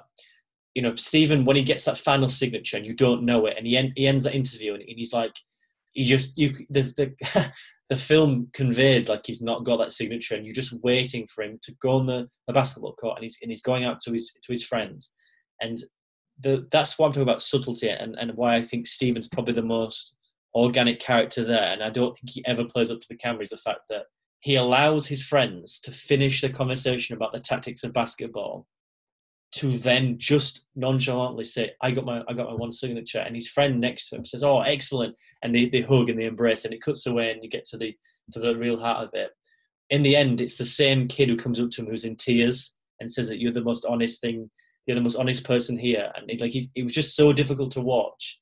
In the fact that that five minutes was just heartbreaking on so many different layers, it was so layered to perfection, and then you know even though I think Stephen, in the face of it, thinks he's lost. I, and I'm not trying to shade anyone and shit on anyone here, but there's a big difference between jumping out of a plane and then speaking and opening up at the Democratic National Convention. That's all I will say on that. Um, I have a thought to add to that. I think one of the biggest contrasts and interesting things of the film was the fact that Stephen what had Mexican heritage. I, I don't think he talks about his dad, but his mother is is from Mexico, and I found it very interesting that Texas used to be Mexico until our country took that land away from them. So he, it's very interesting that he, as a person, is the outsider in a place where it actually was his heritage in a way, and the fact that his tactics as a politician, however naive they might appear to certain people, is democracy in the way it works. It was mentioned before that his campaign was to walk up to people and talk to them about what they wanted and asking him questions. That to me is the root of democracy, or at least in my mind, which might also be very naive, how democracy should work. You get people to represent you and you talk to them about the particular issues that are concerning you, and that person brings that to the stage and opens it up to discussion that's what Stephen was doing. So I find it very interesting that him being the outlier and also having Mexican heritage and possibly, you know, a background of his mother being an undocumented immigrant, speaking two languages, looking different from everybody, the fact that he got it more than most of the crowd around him who's supposedly American was very striking. Just just to add before we move on, and I, I, again, I'm this guy. I can't I disagree with anything you said there, Hillary and I don't really. This is not a gripe or anything like that. It's just something I would like to have seen more more of. I feel that as a viewer and, and, and seeing these these kids and, and seeing how they adapt and how they value people over a signature and nothing else, and to see how quickly they will stab each other in the back, knowing full well that they can get a step further up that ladder. I would have liked to have seen those four debates within the film a little bit more, and I would like to have seen Rene Eddie Ben and Stephen in a room together. And not, and I, I don't mean literally. I just mean I would like to have seen them all in a in a in a in a discussion about what had gone on. And I think what Carson said about seeing more of this in, in a year's time or four years time, I would like to. I'm not trying to compare it, but um, you know, that there was the, that dating show on Netflix where people randomly date each other through a you know and then they, they would like marry. Is it like something fiance i don't know. I would like to see apple tv do a do a like 45 minute follow-up of getting these kids in a room which eventually will probably be three years later. Or hopefully be getting them in the room before november or after november this year and discussing how they've evolved and how they see the political spectrum with their voices now growing. Because i think stevens would be very would be a lot more interesting to, to, to witness I think Ben's would be. It would be interesting to see how Eddie would have, would have uh, uh, gone further, being this Ben Shapiro light operator. But I think it'd also be very interesting to see how Rene would have got on as well. So yeah, I, I would definitely. You know, I, I don't think as much as you might disagree, Carson. I don't think a miniseries would be out of the question for me. I definitely like to see um, the Girls State. I wonder how that would have how how how that would have been any different. However, to see a mixed gender version of this fascinates me beyond belief because 1700 boys and having political discourse frightens me to death. And i can't imagine what it would be like with a mixed gender and just seeing that even that we can't even get along and the fact that you would you would still have this horrible discourse regardless of gender which is probably right i think. I don't i don't know how, how, how it would go but no, I, am definitely game to, to see a round two here. Um, I think they probably missed the boat with it now. Anyway, if this was shot in 2018, which again would probably allude to what Hillary was on about with all this footage, and then, then they found two people or two or four people who have then gone to do something else. I think that may be a factor of why this has been so long in the making. But um, hopefully, we'll get something sooner rather than later to, to really see where these four are, because regardless of their political beliefs, it is interesting to see how confident and and and and you know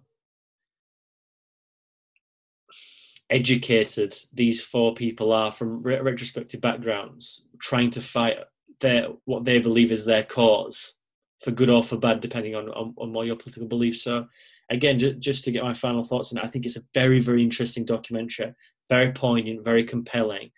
Maybe the best documentary I've seen all year, but I think I'd probably have to go to uh, The Wire on it. But regardless, I, I'm, I'm, I think this is an experience that is very, very eye opening to say, to say the least. Let's move next to Waiting for the Barbarians.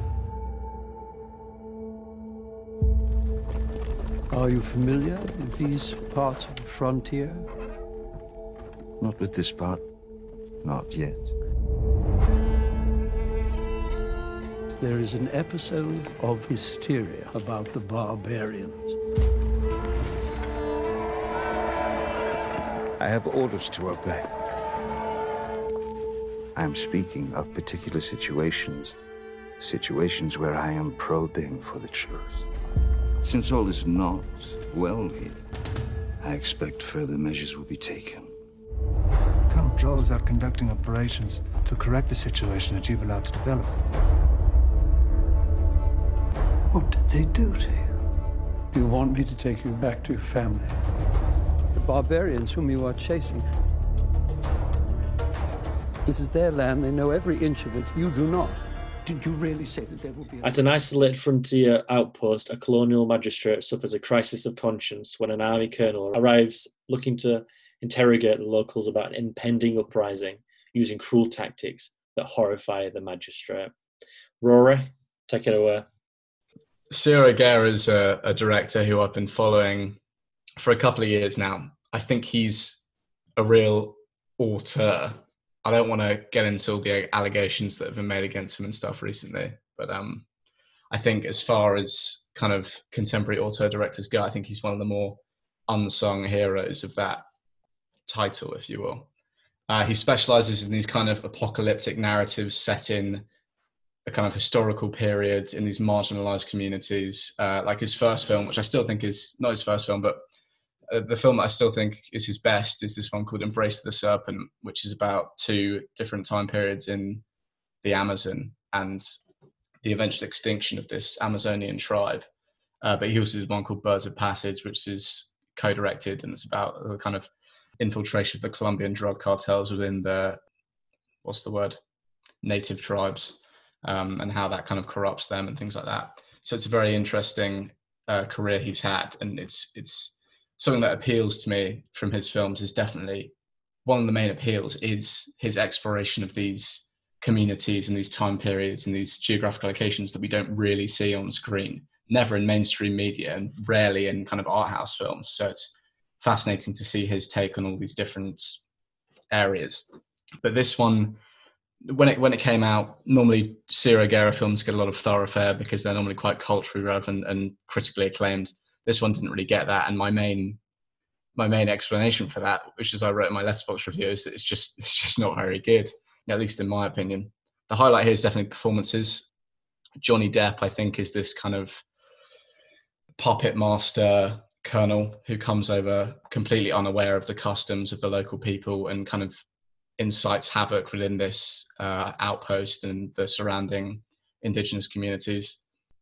Uh, Mark Rylance is the kind of protagonist, and he plays this magistrate figure, very understated. Jack, we were discussing earlier, a very kind of samey, very whispery, kind of toned down performance, which is fine and works. I mean, Rylance is a great actor. If any, anyone who's seen his uh, take on Jerusalem, which he did, uh, written by Jez Butterworth, uh, on I think it was National Theatre a couple of years ago. I mean, he's utterly fantastic. He can do bold and boisterous, but this character doesn't require that. The only issue is it's such an understated performance combined with a character who's given no background or depth by the script results in a boring lead character, which, when considering we follow them for the majority of the runtime, doesn't really help.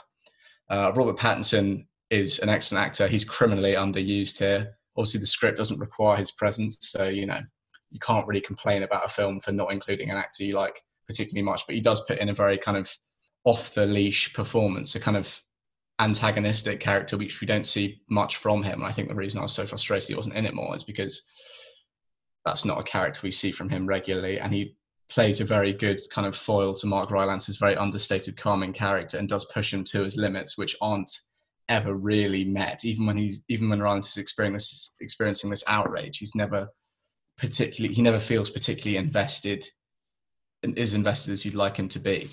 So my main issue is basically the, the narrative is fairly undercooked. I think the the the the source material I believe is you know a very well renowned book and it's a period of time and a movement which is ripe for cinematic kind of portrayal, but it's just not told in a very engaging way. And when you combine that with the boring characters, it doesn't really come off as a very entertaining cinematic experience, which is bizarre because Guerra's other films are normally these very introspective uh, personal dramas that have a lot to say about colonialism and things like that. And that does have a message here, but it's a very basic one in comparison.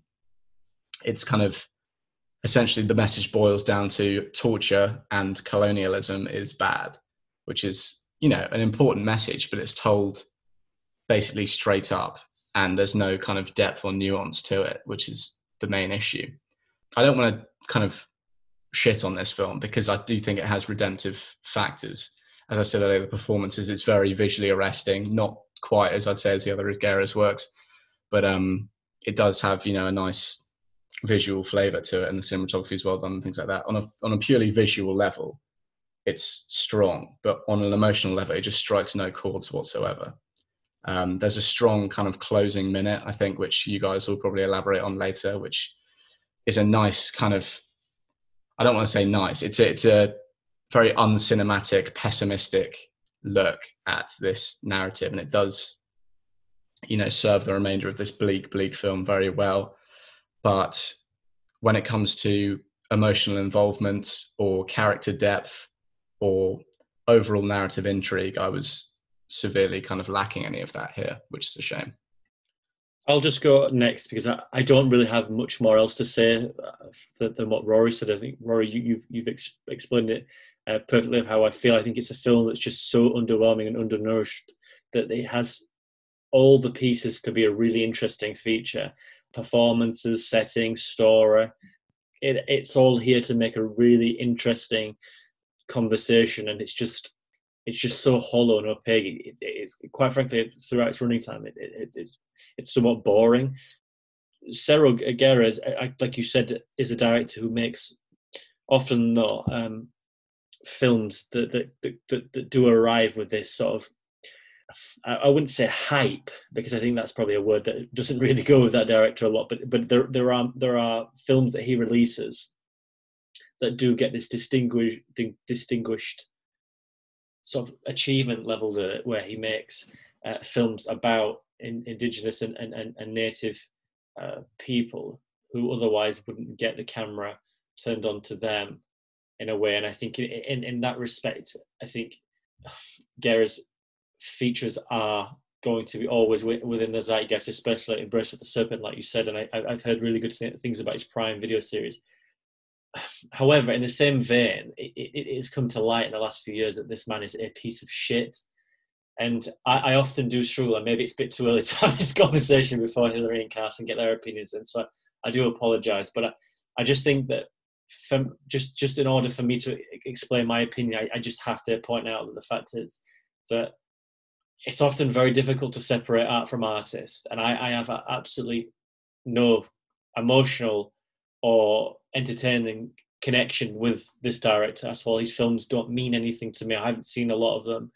However, it, it is absurdly striking for me to behold that, that a director who has got these levels accused of him since 2017, who in the last year or two has got even more accusations thrown at his feet as being allowed to work with the likes of Johnny Depp, Robert Pattinson, and Mark Rylance, and it, I find that it's it's this question, and it's a broader question, is that this type of art often asks the viewer to decide whether or not it's worth watching because of the actions of their director.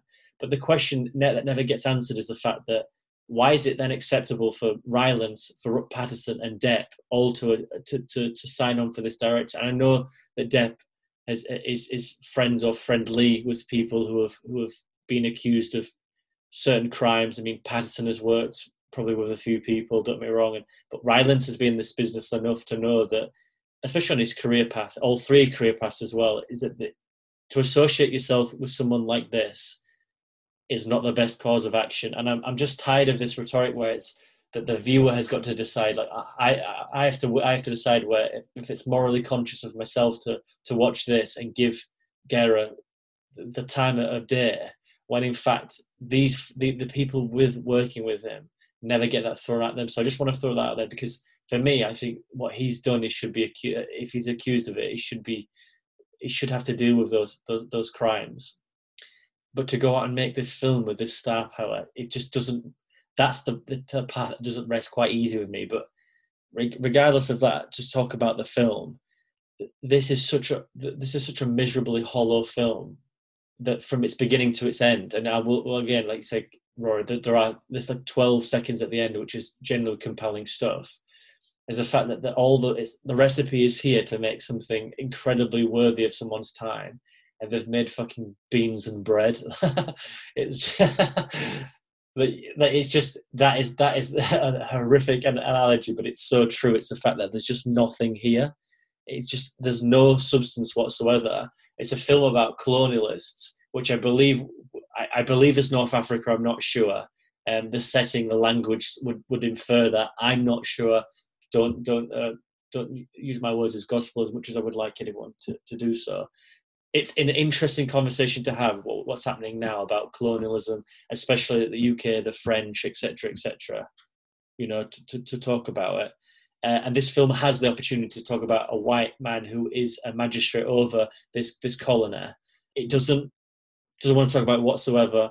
It then brings Johnny Depp's character in, who literally is a chitty chitty chitty bang bang villain, which was like a tongue twister. I do apologize there. It's just I I like what Johnny Depp does with his work. I do. I think he makes characters, and I I, I go to a film for a character, and I like his stuff in Black Mass. I like I, his pirate stuff. Okay, it's fine. But but I like it when he just the makeup uh, part of it has never really bothered me. If he's going to do Alice in Wonderland, that's when I sort of drop, drop the line and like, right, I, that's for someone else to deal with, not me.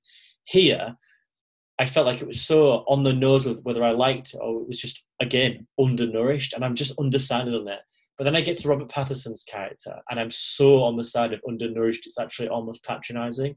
It was like a 55 minutes. I was waiting into this. I was like, where the fuck is is our Pats? Like, for a film that, that has such star quality, I was waiting for it, and the longer it went on, I was I was sort of left thinking, ah, no, I see what's going on here. He's making me wait, and the introduction is going to be so stellar. It's going to be so unnerving because for the course of the film, there are, there's quite horrible things that happen and we, we witness and we hear we see. And i was just thinking that if if depp is and he's obviously the character is horrible if if pattinson is going to be something that arrives after that he has to be horrific. He has to be this evil and that's maybe when we'll talk about the colonialism. But no we get pattinson he's just a lackey he's in the film he does nothing and then we have Ben Miller in the film who does nothing. And it's just sort of this recurring cycle of Mark is in the film, he does nothing. And then before long, we get this sort of second act that's so elongated, we get a third act that's so condensed. And then that we, we, we, we witness this impending attack on the on the on the uh, colonial I don't know colonists how, how you would say it, which ironically enough is actually set by them in precedent for their actions and was never actually going to happen anywhere, um, which is an interesting thing to, to, to sort of discuss. But again, the film doesn't do so. And then you have this, you have this sort of this is the one thing that. And I, and I don't want to touch on it too much. I know we've got Hillary and Carson to go next, so I do apologise again. But there's the, the, the, one thing at the end where I think it almost saves the film, and I can't believe I'm saying that because I think this film is is not terrible. It's just gen, it's generally empty. Is the fact that even though the, the, the what happens in the film that essentially the bad people and I quote unquote the bad people leave and the colony is back in the hands of the magistrate um, in this sort of new ideal quote unquote is that in the background it, it is uh, the, the, the, the, title doesn't have to be said out loud. It, it's shown on screen. It's waiting for the barbarians. Now when you see that in the background uh, and, and you, you know this like i said there's a pessimistic cynical nature of no it's not over it then gives newfound thought into what is the title waiting for barbarians. At the end of the film it leads you to think that those people who are natives in themselves are the barbarians, but essentially it's not. Waiting for barbarians is waiting for for whoever's going to cause distress to this whole place. And you could argue that to begin with, it's the magistrates, it's the colonists, or it's you know that that that is one redeeming feature of it's that the film doesn't outright say who these barbarians are and who it's positioned to be against, which was again a one really compelling nature. But it was the, it was the fact that it didn't leave Mark Rylance's magistrate as the hero because he most certainly isn't. He is a part of the colony, regardless of his of his beliefs of helping these people and treating them with respect. He's still in charge of a colony. And again, that's me making more of it than what the film probably wants to entail. But that is such a thin line, or thin silver line, between what I thought was near enough compelling and I, I say that with the utmost and limited amount of respect on the fact that that director could implement that, regardless of seeing this film in, as a whole, and it having having zero nuance or zero um, uh, comment to make about it all. It's just one of those films where it's not even worthy of just watching to see or oh, what might withhold. Again, I think there'll be purists out there who'll probably want to see every Johnny Depp film, every scene one, every Robert Pattinson film, and, and I can just tell you now, you need to sort of just avoid this one because nothing happens in it eventful or interesting or engaging or compelling whatsoever. Jack, I feel like you just talked about this film more than like I would have paid money saying that someone could not talk about this film as long as you just did. No offense to you. Um, and also just, you know, going off a point you made, you talk about the actors in this film uh, pairing up with this director. You also have Timothée Chalamet and Ellie Fanning and Selena Gomez working with Woody Allen. It makes no sense, but here we are. People just do shit and they don't think about like, oh, maybe pairing up with the rapist is a bad idea. Just, you know, apparently that's 4D chess for some people. Uh, this film surprised me at first with the production quality and visual design and costume design. As Rory said, it looks fantastic. The cinematography is pretty solid. But yeah, it's just it's empty. There's nothing here that like is captivating until the very end. Even the performances, which like sure they have good intentions, um, and like they're interesting I, I, guess enough but like there's nothing in the script to make them compelling or interesting to where it's going to suck you into the film. These are the films i genuinely like i like i love recording the podcast and i love discussion i don't think i've had a single discussion on the podcast i like don't i have not enjoyed but these are the films where it's just like ugh there's like it's so uncompelling in such a, casual way where it's not even like there's a lot here to rant about. It's just kind of casually bad and unmotivating to talk about to where like these are the discussions i generally think are like the hardest to get through. I would 100% rather talk about you know project power and rant about everything shitty in that film rather than a film like this which is just like casually just boring and empty and you know not necessarily offensive in a lot of ways other you know than the director but it's just kind of there and it's very boring very very boring. This is going to be interesting because i think i might throw a whole monkey wrench into this situation. I did not want to see this film. I didn't. I when uh, i know there was some changes near the with uh, kind of shuffling around what we were going to review and i think waiting for the bar, bar, waiting for the barbarians was a film that was kind of thrown near the end and i was like what is that? I can't remember what that is. And then i looked up and i was like oh my God, I have to watch this. I was not looking forward to it at all. I expected to be miserable and I didn't watch it until last night, really, really late, like maybe from like midnight till two in the morning because I was out doing other things. And it turned out to be a different experience than I thought it was going to be. And I definitely had to look into it a little bit more after I watched it, kind of tracking back the title of the film. Well, first of all, it's based on a book, and the book is based on a poem. And the poem is about waiting for the barbarians, literally about a colony outpost where they think barbarians are going to co- uh, close in. And then the book that this story is based on. And the thing that's interesting, particularly about the book, is that it doesn't name any of the characters and it doesn't really name the setting. We have a faint idea of who the barbarians may be located, that it's somewhere like um, maybe West Asia or something. I'm not really good at geography, so if any geography mavens are laughing at me right now. I understand. But it doesn't say whether the colony is British or American or French. It doesn't really quite go into that, but it seems that a conscious decision was made to make the colonizers British And personally, for me, I thought like, oh, this is just miserable to watch because it's been covered before that British colonialism is can be incredibly brutal. But this is a fictional story. Um, it's not necessarily based on anything. And here's the thing, like that's might make you guys scratch your heads is that I was not looking forward to this, but I ended up being way more engaged than I thought I was going to be. I was watching this and I actually was paying attention the whole time. Didn't really feel anything like I can't get through this. When is this going to end? I think I did pause near the end because like, how much more is going to happen to this dude? It can't get any worse than this, but it does. But what I ended up understanding the more the story got along, went along is that it's a parable of how people are punished for doing the right thing. You keep seeing this guy who's continuously doing the right thing, but he's part of a system that is shouldn't be there in the first place.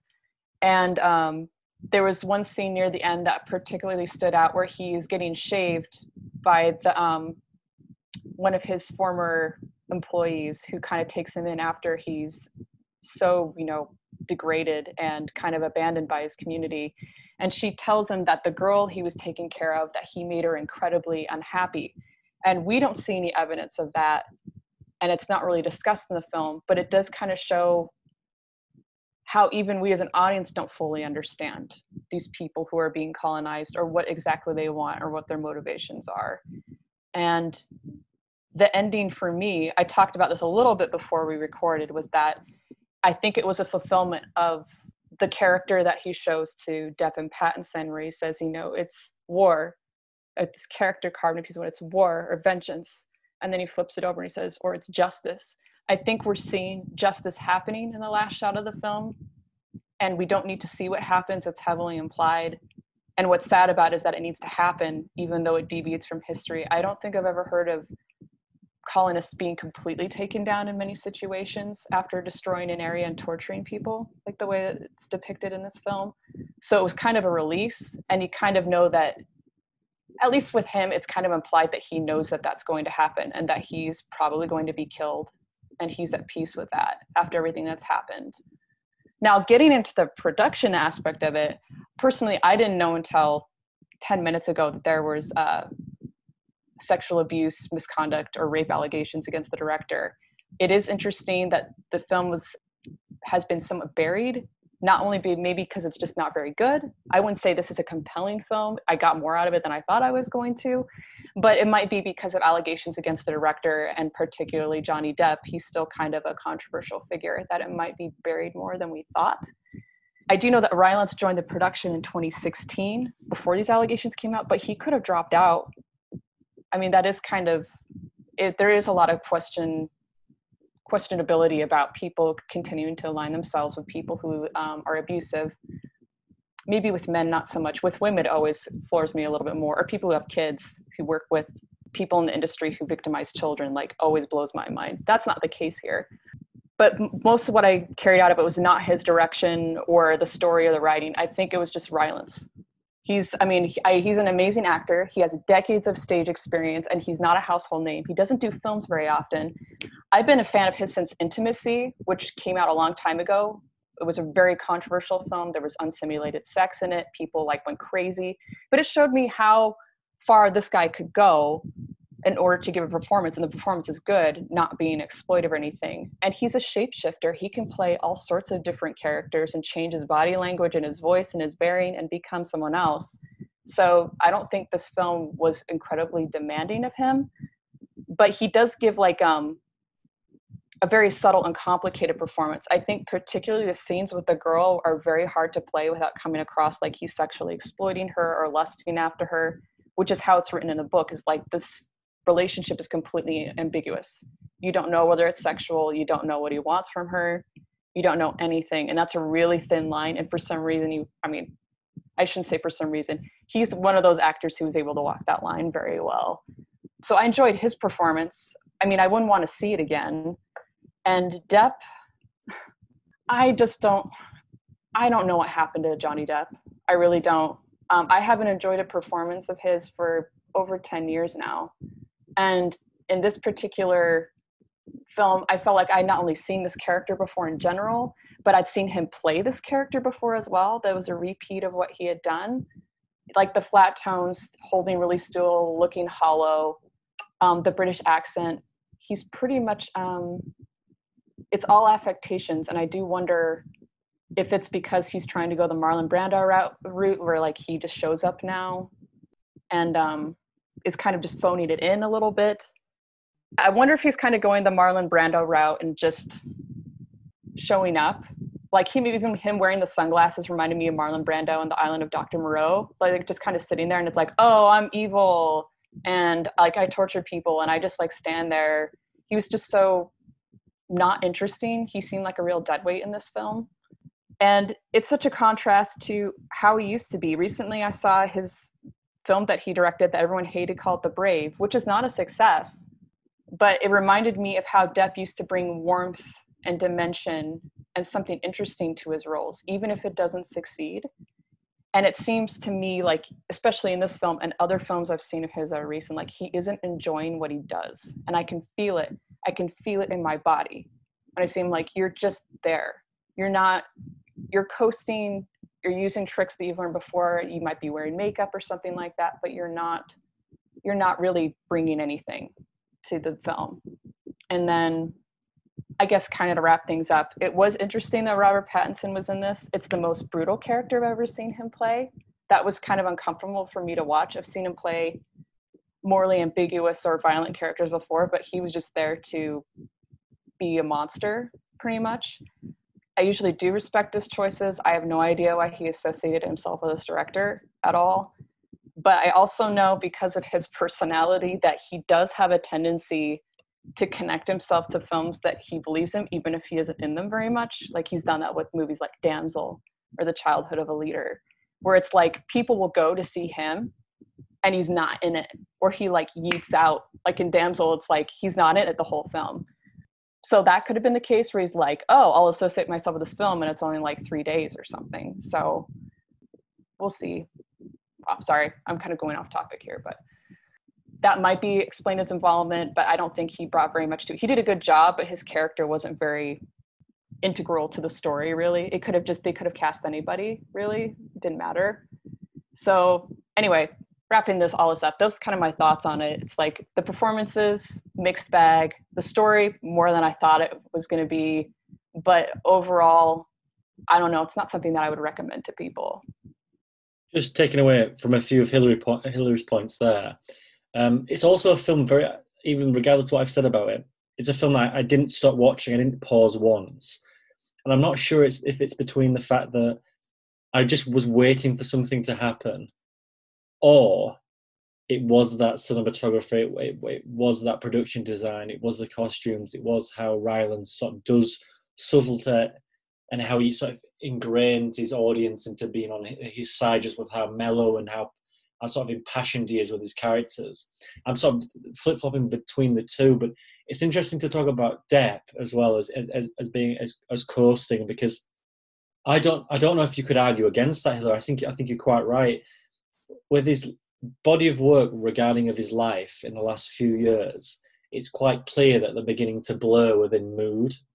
Now, understandably, we've I've seen this in the past with likes of Val Kilmer and and stuff like that, where it is difficult to separate art from from from real life on that level of magnitude of star.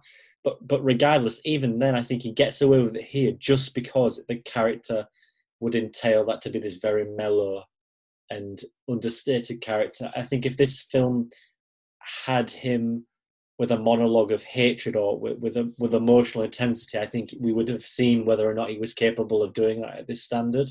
So I think the film somewhat hides his issues regarding of character and, and, and if he's committed to the project. Um, so I think Johnny Depp's very very lucky regarding that screenplay that he's that he's not central in it. Pattinson, on the other hand, is an interesting one because he's just come out in the last two days and said that you know independent films now he's going to have to take a step back out of and go down the uh, blockbuster avenue with Tenet and and with uh, uh, with the Batman purely because he sees that nobody's seeing that work anymore and he doesn't know what type of career that would entail. Now, regardless between the blockbuster independent cinema conversation. I think that man is very, very lucky to have the career he has now with independent cinema. He wouldn't be Batman without Good Time, and I, and I think without the likes of David Cronenberg at, at his side, or the, the, the, likes of you know Cosmopolisis and and, and stuff like that, I, I feel that Pattinson has done all the right things, but as of late, he's making a few choice decisions and choice words to go back against the career he's had. There's a lot of people who make films like the Twilight series who who don't come out of it to a degree mentally and literally, whereas mentally they succumb to the issues of fan service and, and, and fans in general. I think Miley Cyrus has struggled with that a lot um, with uh, Hannah Montana, and I think a lot of them just don't come out of it very well. You look at teen, at stars, they just go off the rails. And I think Pattinson is one of the very few, and thankfully him and Stewart have come out being gifted a few roles here and there and then gone the independent market. And I think Stewart is cementing herself as one of the best actresses working today. I mean, she's the only American to get the César.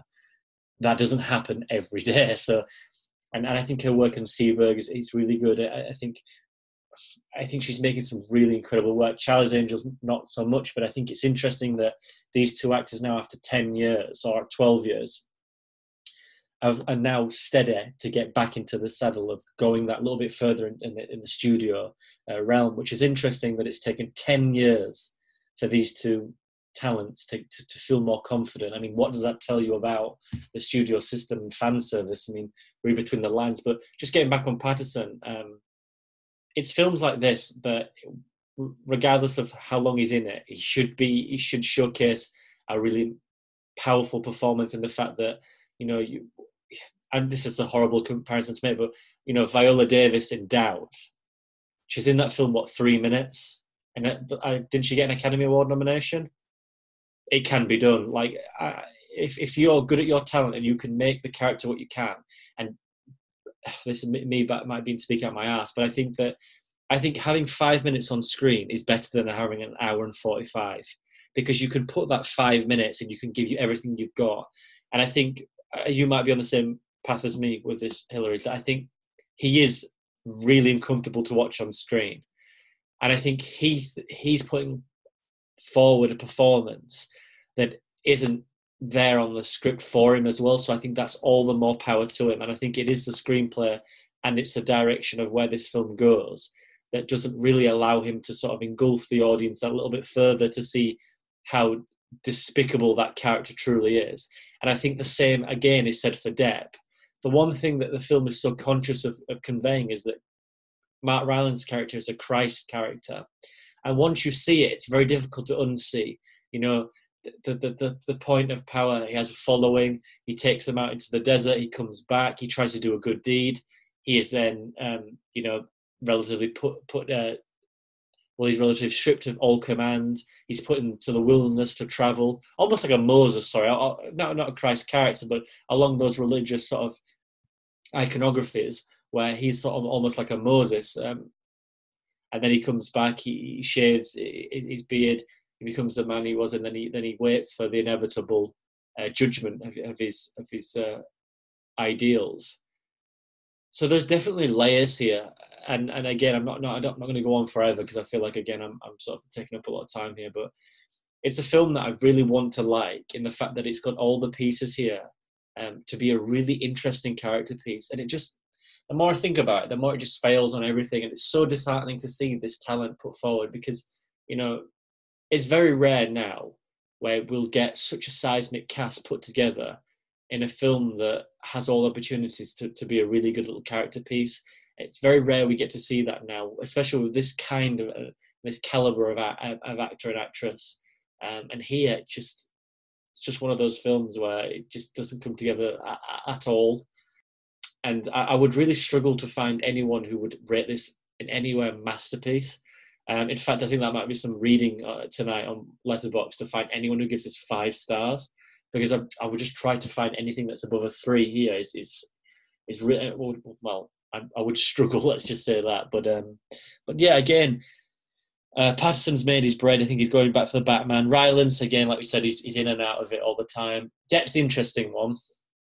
And I think you're right, Hillary. I think I think he's coasting here, but I think he gets away with it because of the character. What he does next after this might maybe the the beginning or the end for him um, as as a performer of his caliber. We'll just have to see. So moving from waiting for the barbarians to waiting for a, a horde of zombies, uh, let's move transition next to Peninsula. 미쳤어? 거길 또 들어간다고?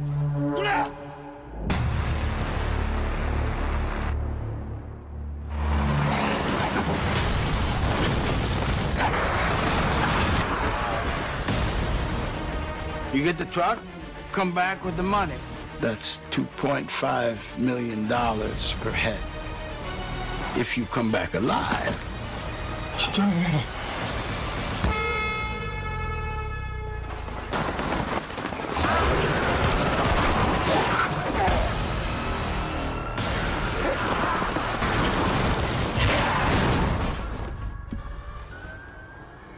살고 싶으면 타요. A soldier and his team battle hordes of post-apocalyptic zombies in the wastelands of the Korean Peninsula. So I'll take this one this week, which I've reviewed it for the site. Let's just start by uh, by saying this: when I first watched Train to Busan, the first thing I, I notified, well, the first thing I, w- I, w- I sort of took notice from wasn't the fact that was that there was this really interesting take uh, of how to sort of subvert expectations of a zombie film, especially in a foreign country, which generally always frightens me more than seeing it homegrown. Which I don't know why, because ultimately watching 28 Days Later should generally frighten me to death. But seeing it in a different country with a different with, with a different context, with a with a different tongue, generally sends shivers down my spine. So foreign uh, zombie films are always very, very interesting to me. But the thing about Train to Busan is the fact that how restrained it was, and its conviction of how well done it was shot. To, to, to say that I wouldn't say it's a subtle film, don't get me wrong, but the fact of how it just very slow, it's a wonderful character build, and how it goes into all these sort of separate arcs by bringing these people together, five or six characters at least, but they've all got individual uniqueness and to get a really hard hitting, punching ending that we did. To watch Peninsula, I think is, and I'm going to be quite bold, is somewhat of an insult to that film.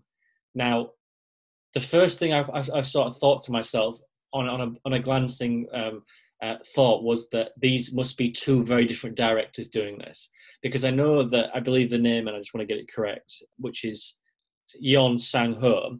He directed Train to Busan and then he directed Seoul Station, which is the animated prequel to Train to Busan, which is it's a film very much like a melding of the two together, where you have this story and then you have this gut punching ending, but it's done in a way where it's like the subverted tale where Seoul's destroying itself, and then this woman, I think this young girl's trying to get back to her house, and in the end, you think that this person in her flat's this zombie trying to get her, and it's actually, I believe, it's her father who's drunk and then then rapes her and it's one of those things where you're watching a film you think you're going to get to the ending of it and then it just it generally de- destroys you.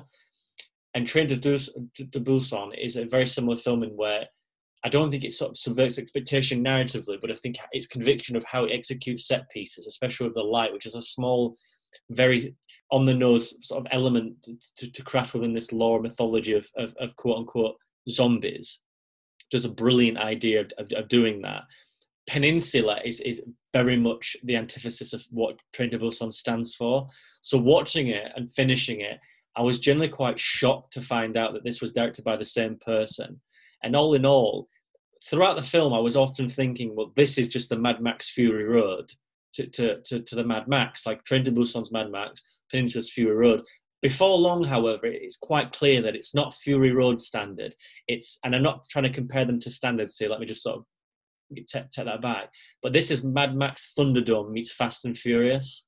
Now, for me, on paper, while that sounds remotely interesting, the actual context of the film is so boring and so unbelievably dull of how it wants to explore these themes of, of, of Korea divided, of the people left behind. There's such a wonderful, genuinely touching, poignant story to have there about the people who were left behind, who could not go, and find um, the, the immigration to China or to Japan. and were left to rot because the country left them to to be in this place, and instead it goes down the road of, of doing this, like I said, Mad Max Thunderdome esque prison thing, which is interesting, but it should only be a sort of slimline texture to the overall feature. And in fact, it's actually a hearty, very, very significant plot point. And to me, I would just sort of, before long, especially with the Fast and Furious inspired car chases, which are so poorly done, it looks like PlayStation 3. It generally does look like Need for Speed at times. It's quite clear that this has gone more the route of taking a character piece and then creating um, a sort of a franchise esque set piece. And again, this is this is not, in my opinion, how you do a sequel. To do a sequel, you take what worked out the first film and elevate it, but remain with character all the time. This goes for the bigger, the louder, and more expansive, explosive uh, nature. And unfortunately, this falls so flat on its ass. It's actually quite unbelievable. The fact that it does try to do this second guessing finale where about four people in the space of six minutes sacrifice themselves I thought was the most emotionally barren, um, um, um, twisted aspect the film could to sort of manipulate the audience into finally trying to care.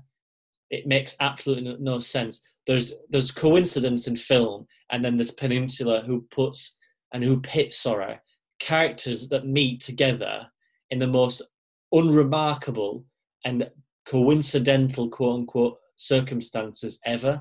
Now, understandable if you want to get a film to, to, go from A to B, you have to have coincidence.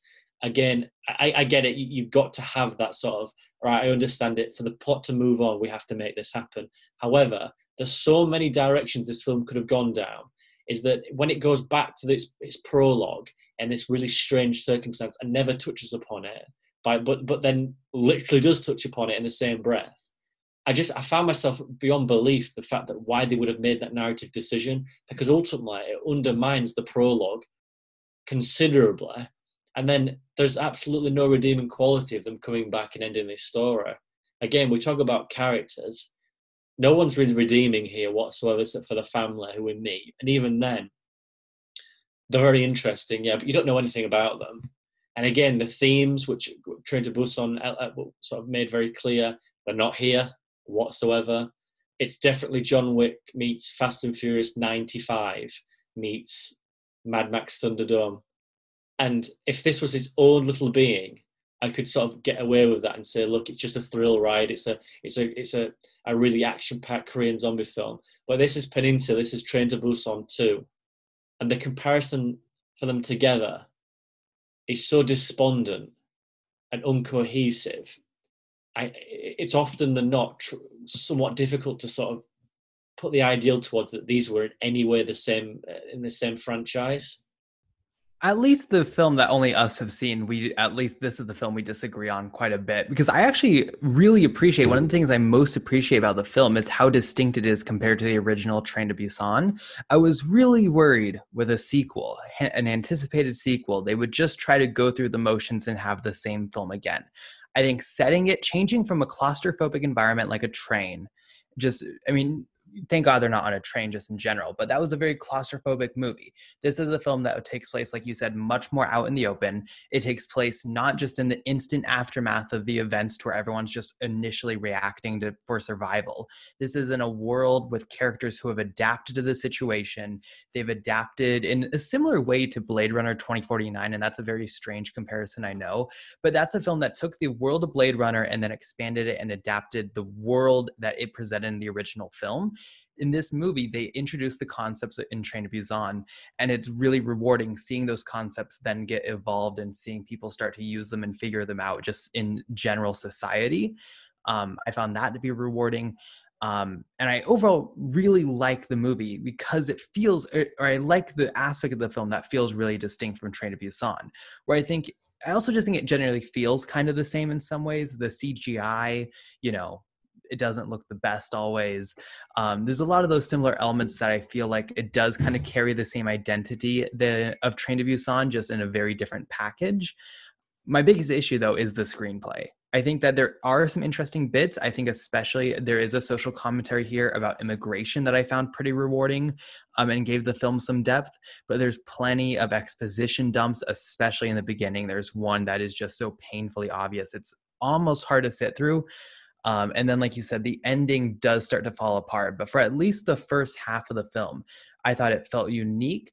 It wasn't necessarily the most technically impressive film. And just fundamentally, the idea of having it take place in this open space and just fundamentally change what it's about, I think it automatically is a step down from Train to, Busan because the claustrophobic environment and the clear goal of getting the train to Busan is just such a natural like backbone for the film to have and it's so naturally engaging. So I think fundamentally what this film is trying to be is a step down from the original but still i thought overall it held on as a decently you know exciting decently entertaining film but towards the end definitely it started to go downhill but i think uh, what i appreciate about the film it sounds like is what you dislike about the film is the fact that it tries to be so different and have such a core different identity to it if that makes sense. No i completely agree with you. I think it is just the idea of what we sort of seek as what what balance is and i think it's an interesting one to have because i think I think, like I said, you, I think you're you're fairly comfortable with, with the, with the balance it finds. With me, I think it's just a strays a little bit too far.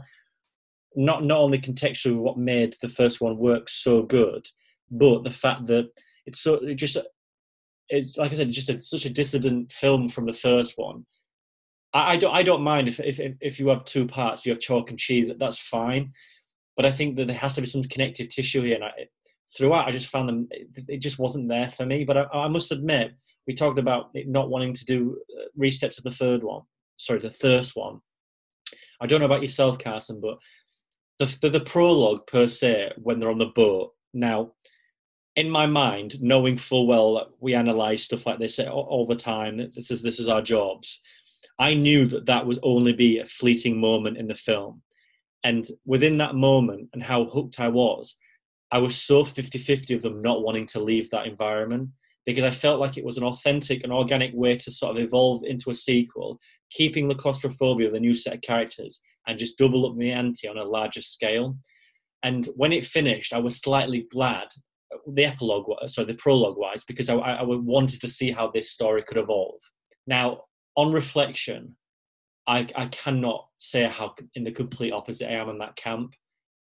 I really wish they would have stayed on that boat. I really, really wish they would have taken that emotion in the moment, and it was them traveling from, I believe, South Korea to what they believed was was Japan, and then they go uh, or, to China, then to Japan. I can't really remember, but I think that that would have been such an interesting story to have because time would have been on their uh, their hands, knowing that the, the, the, the, boat was going to then go to a different area completely.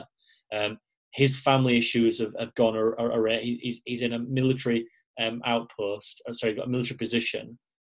I just felt all the recipe was definitely there. Granted, is that intellectually, um, you know, evolving for the director to, to, to, go back for? Not really. I can I can completely understand why you want would want to elevate the material. My my my just my issue is that it's just it's just so far from what made that first film so exceptionally good. And don't get me wrong, I don't think, like I said before, I don't think people will look at Train to Busan and say that is a defining horror film in the zeitgeist. I think it's just the fact that that film was so well executed and so well done that it works on merit alone. So again, there's stuff I like in Peninsula. And I think, like I said, on its own entity, I think it works rather well. It's just the problem is, is that it's always going to have that big brother in, its shadow. And I, and I, and I, and I understand I'm, I'm not looking at and Peninsula on itself. So maybe I'll try to do that. And if I focus on that enough, I think there's way too much car action. I think there's so much disbelief there; it's unbelievable. I think the the internal combustion of society within the the, the Hunger Games Thunderdome thing is a really interesting um, sort of thing to look at how how society descends into itself and how instead of a hundred million dollars a tin of beans means more. I think that's such an interesting uh, sort of entity to uh, entertain. But i think the film is going is going for is, is just outreaching itself so so much here. And there's just so much going on. It forgets about what works and then goes into sort of the meandering aspects of it all.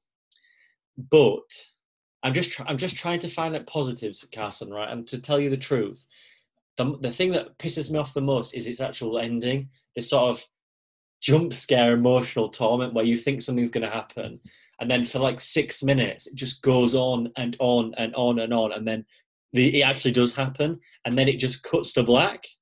And I was just thinking, I, I don't know. I think you've probably overstretched there. I think if you're going to go for a soprano-esque um, edit, I would have just cut to black in the midst of that panic and torment, and just and just put the audience in the shit for the first time within the film, where you can really feel that these zombies are these horror icons.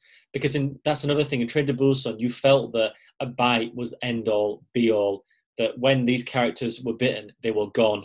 Whereas here, it sort of mock, mocks that conventional twist on well it's not a conventional twist it just mocks the convention of a horror um, and sort of dumbs it down to an idea of the humans are the villains here again really interesting element I, I was sort of really looking forward to do but i just don't think that those villains per se were engaging enough to really be more powerful while watching the film than these monsters per se but again I, I think just to sum up my thoughts, and I'll let you, let you finish as well, don't worry. Um, I was just going to say, I think that the film itself is that there's a lot going on here and there's a lot of ambition. We talk about ambition and and and and, uh, and stuff like that a lot, and I think this is a really ambitious film, and I think there's a lot here to take away from. I just think the film doesn't afford itself the time to really flesh out anything, and really sort of make a, a sequel that goes that step forward However, if people see this in its own entity, I, for example, if someone saw Peninsula first and Train to Busan, I'd, I'd love to know which one they would find, you know, better, you know, because I think because I, I think Peninsula works on its own little merits. Just for me, together, I just find them too much chalk and cheese in the fact that one doesn't really belong with the other. So you actually took the words literally out of my mouth because I was going to mention the fact that in this film, and I've heard this happens in The Walking Dead. It's like the main example where I hear it's happened. I haven't watched that show, so I can't confirm. But the villains really this has focused. This has switched focus from being a zombie thriller to being a human thriller set in a zombie world. And I think it, there's key reasons why it just doesn't work as effectively as it wants to. Like you mentioned, the villains are not that effective. Like naturally, there you should get some depth on like the human condition and blah blah blah. You know that story the villains don't have that depth to them but also the audience. We don't know and we don't care about the world we're in the characters we're in. Since this is a spin-off rather than a direct sequel necessarily. We are being introduced to a very different world very different social dynamics very different characters. So why we would get invested in like the social dynamics i think that's like a fundamental flaw in this film's logic.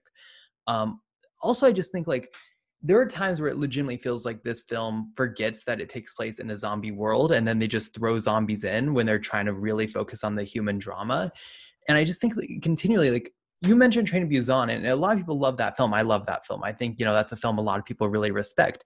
When you rewatch it, it is just kind of a crappy horror film at times. Like that is the main point. It's a zombie horror. There is not that much depth. There's not you know these revolutionary characters. It's a it's a solid zombie horror film, and I definitely think Peninsula bought into its own hype a little bit too much in some ways and thought that it was this revol not necessarily revolutionary because it's not a revolutionary concept, but it thought it was like this legitimate like series of substance and that it needed to elevate itself in that way where I really don't think they needed to. Again, I'm overall positive on the film, much more you know compared to you at least. But um I do think this film definitely had some key issues within it, and I found that it was biting off just a little bit more than it could chew at multiple times. Um, but when it is a zombie horror film, I think there's enough here to where, like, if you enjoy Train to Busan, you're going to enjoy those zombie moments here. Um, but it's just once you start expanding onto it, and like I said, the key fundamental differences with what the film is, even as a horror movie, is where the film is not necessarily at the bottom of the stairs, but it definitely is a step or two down from the original. I also I think that we, we I think the film uh, um, we both mentioned this has a really interesting take that it doesn't develop on immigration on a whole, and I think in a horror, I know we spoke about this quite a few times on on the podcast as well, especially about Spree, how you can subvert a horror film with social problems and you can you can meld them to, together. You know, we see it but with mental health a lot, but I think horror with immigration here it could not come at a more poignant time. within this world, and that because the chance is there to really have a discussion on that.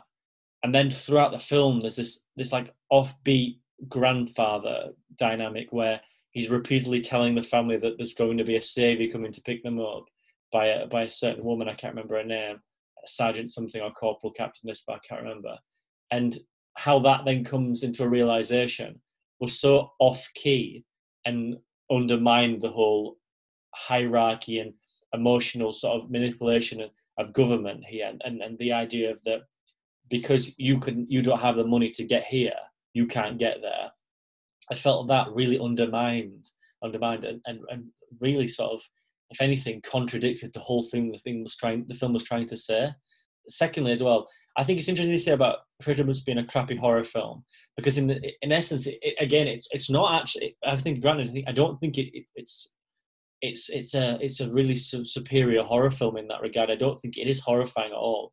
But again, here, it's just not scary whatsoever. It's just it's it's an action film, and I think again, I'm just I'm I'm I'm just more dumbfounded to see how this turned out as it was because I just think there's that balance. I think it always comes back to balance between let's get something that that you know or uh, let's get something that we can evolve, but we can also remain at, at its core something that everyone likes. And I think sequels always have this issue. You have you know the Deadpool two, you have the Last Jedi, you have Matrix Reloaded was one of the first films where a sequel would have come out, uh, well, came out, and it just turned every single part of its mythology on its ass and said, "This is it," and presents you a new whole host of, of ideas and ideology.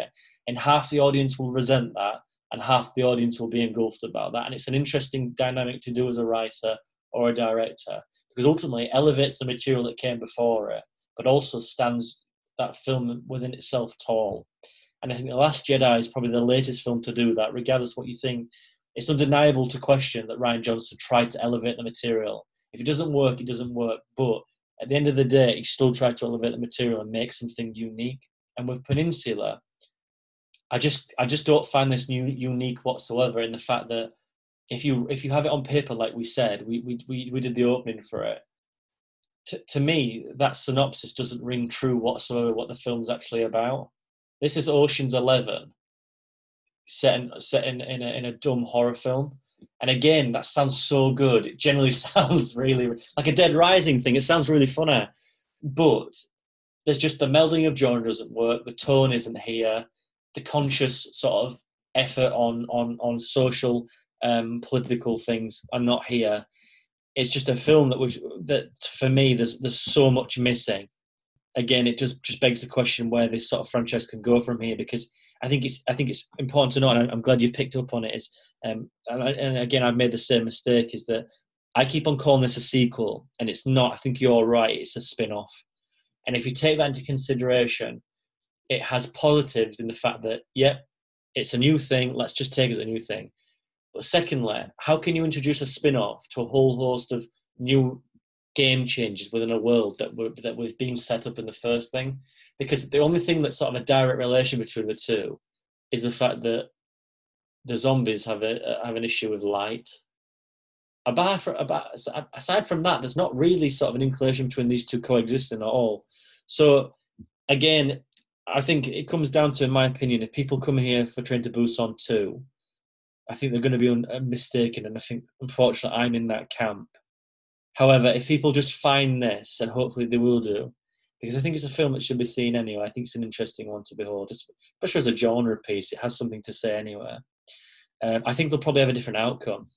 But uh, I think there was just word the other day that Yeon Sang-ho is going to make a, a third, uh, sorry, a fourth film, which is going to be a prequel towards this one, which is going to be, of course, animated. And I think that if it's set on that boat, which I hope it is, I'll be really, really, really inclined to watch it. Um, if we're back in, in, in Seoul, I'm going to be slightly a bit more optimistic of what's going to happen.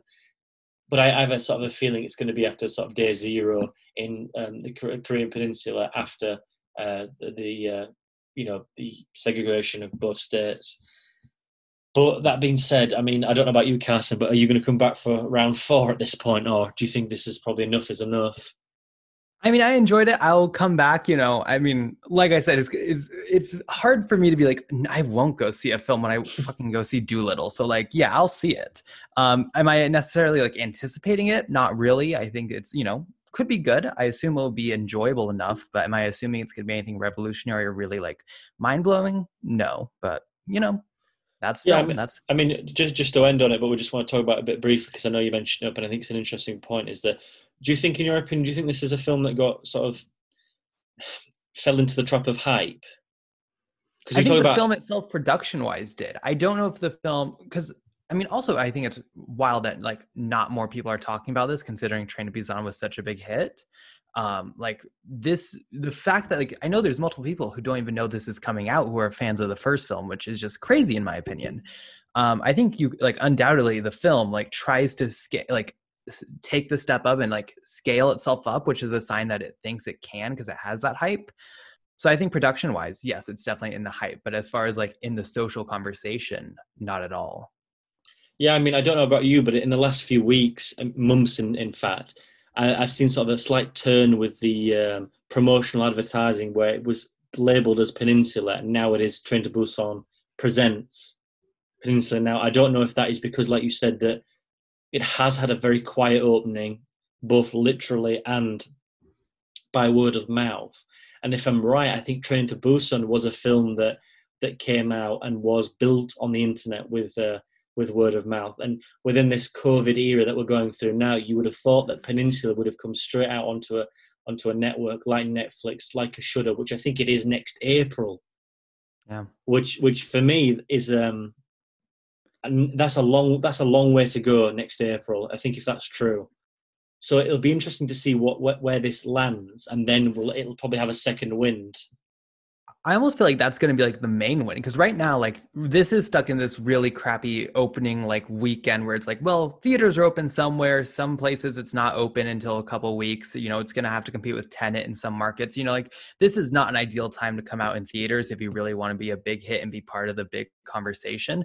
So I almost feel like right now it's going to be like almost you could say like quote unquote like in limited release where it's just kind of there some people see it some people don't and then Shudder will be the big release I think it's a huge mistake because also just seeing the film, like, yes, probably it would work best in the theater. Easily you can get the you know experience of i think on vod i think it's a pretty big miss especially like imagine if this comes out this huge anticipated film on shudder. Shudder would have benefited hugely from something of this size like already with films like host you know and um, even like the beach house to a point. Like shudder has had these films that kind of gain some traction because people are just naturally right now watching stuff at home. This could be a huge thing to get people subscri- subscriptions right now when they're stuck at home watching or wanting good horror then they could you know i think this could have been huge for the service but instead they're just kind of putting it out weirdly like in the in the theatrical market in a time when it's not really ideal to come out in the theatrical market and they're just kind of throwing it away in a weird sense, which I don't quite understand. Like every other film coming out right now, other than Tenet, like you look at the Broken Hearts Gallery or whatever that film is, and I've never so openly see a film, a studio just throw a film out there just to die, just like um, we're gonna fill screens, we don't care what it does, it's not gonna do good, it's not gonna, you know, we're just throwing it to die. And this is such a weird pick for a film to throw in this theatrical market. Like I don't understand it. You know, maybe there's some hidden logic there. And yes, in a lot of other countries, I know they're doing a lot better than America, where I'm from. So, you know, maybe it makes more sense there.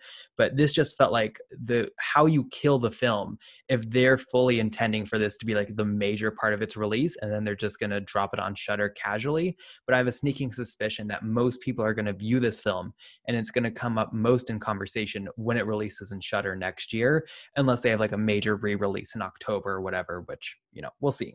Yeah, I mean, it's an interesting one because I think I was doing some research a couple of days ago, and I think it's opening. Uh, well, it's allegedly its opening weekend has been five hundred thousand dollars.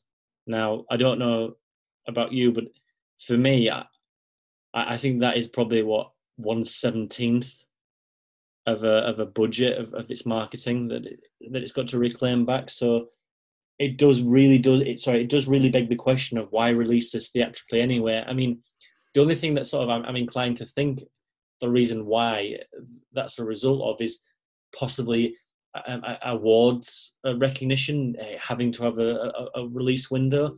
But then again, it's not a film that for me would shout that. Maybe No, I don't know. The I, first I, I one wasn't nominated even for like foreign film, right? Like it didn't. No, I don't any- think so, no. Yeah, it got very little traction. So it's not like they're hoping this is going to be like, oh, the sequel's going to come back and get another nomination or something. Yeah, because out of the two, there's, there's most definitely one that the first one is. I think you could put that case forward in, in in hindsight.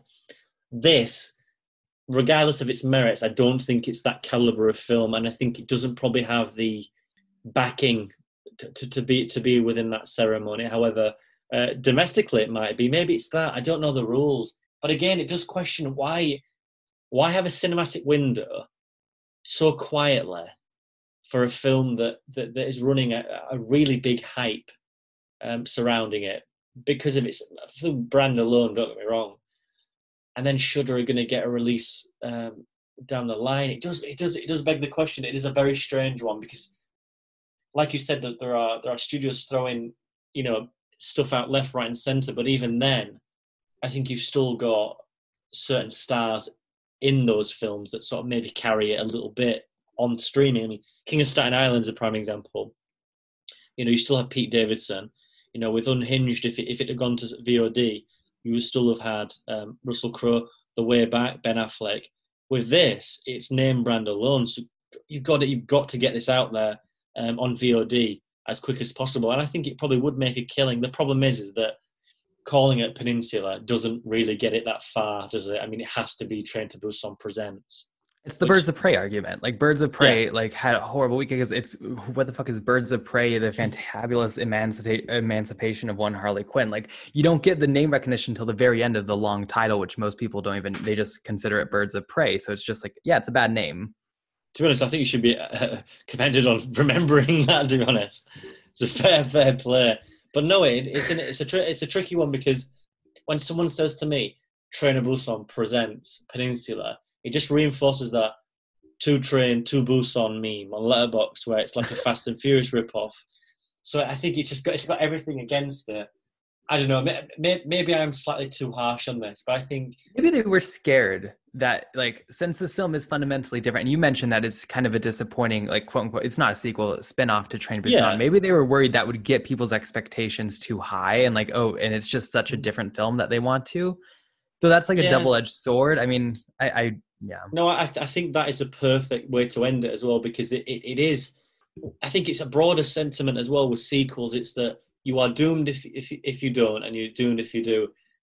There's no way that you can make a sequel that is unanimously loved by the people who like the first one. There's still detractors of The Godfather Part Two because it deviates from you know having that internal family discussion, and it, it you know it, it's seeing the rise of someone rather than you just watching it tear apart. And then you know, with with sequels anyway, I think with a, with a Matrix, you've got prime example is you have the Matrix works on its own, and then you have a sequel that's telling you that it's not right, that something's not that that, that things have changed. You know, I can understand why people would say, "Well, no, fuck you, I, I- I'll reject that." But the whole point of why the Matrix works, is not to get into that, I'll be here all day. But it's the whole point of rejecting your reality and the the projection of you put forward. So it works contextually as well within that film.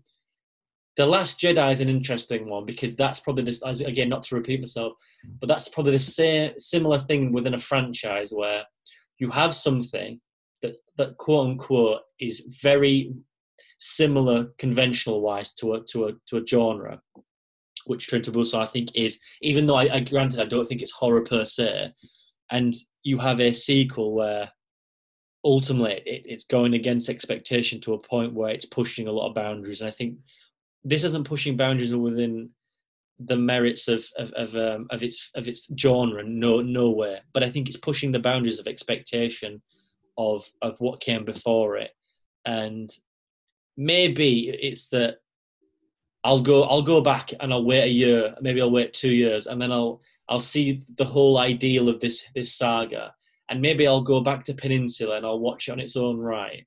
And I think as its own entity, I think I would really enjoy this because I do think it's got that charm, it's got that little bit of charisma, it's got a whole load of action, um, some of it ridiculous, some of it well well done. It's got some redeeming qualities with its characters. It's got a very interesting sort of analysis of, of um, the state of mankind. So maybe it is just that sort of issue with having to carry the excess weight of its excess weight of expectation. So I think this is probably going to befall on people who have issues separating the fact that I think I fall into that camp. You know what it is? I think the Last Jedi conversation is really striking because it kind of also highlights like a fundamental issue with this is the fact that with the Last Jedi and specifically how they try to recontextualize the Force and what that means, they're actually playing with something. Like there's something there that of substance that they're retextualizing that we know that we care about. In this film, they're not like yes they're retextualizing things but they don't have anything of that depth or level or intrigue to actually play with and retextualize so because of that it feels more empty than something like the last jedi I mean, I you know, speaking of someone who you know, Last Jedi worked for at least. If you hate that film and you think it's fucking disgusting, you know, you might not agree with that statement.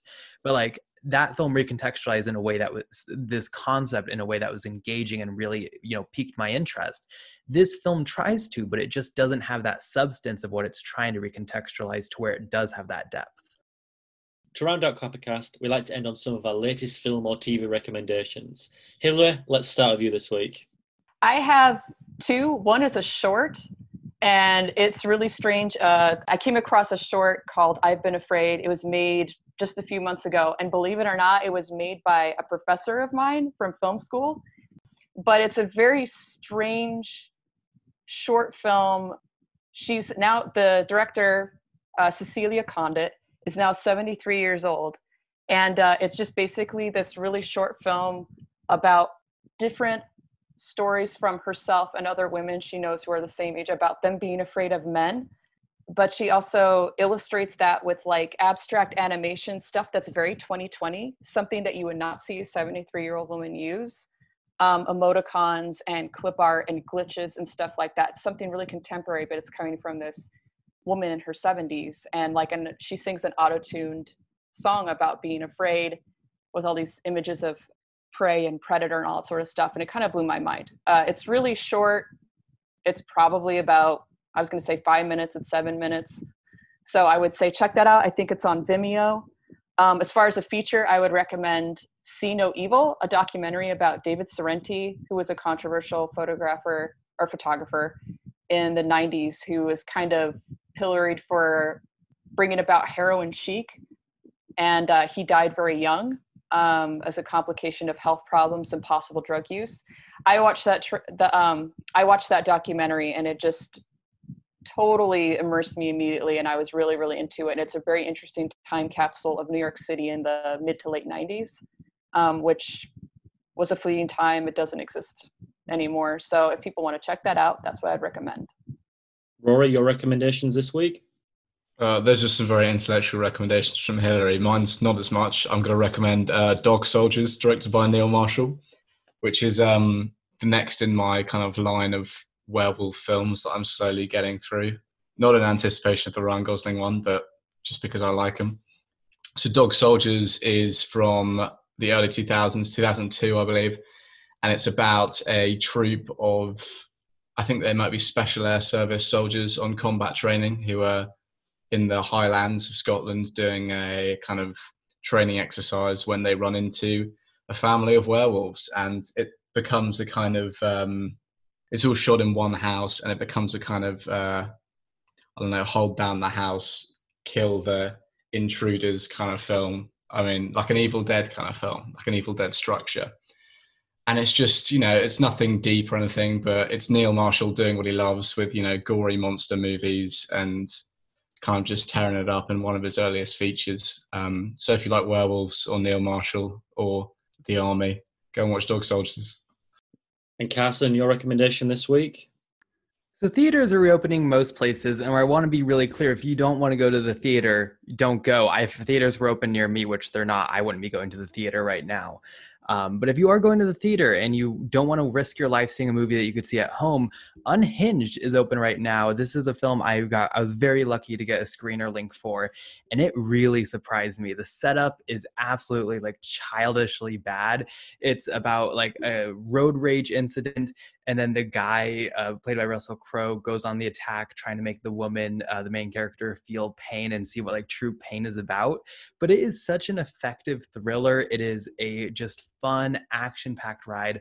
Russell Crowe is giving a legitimately great performance here. He is so like physical and just threatening in his performance.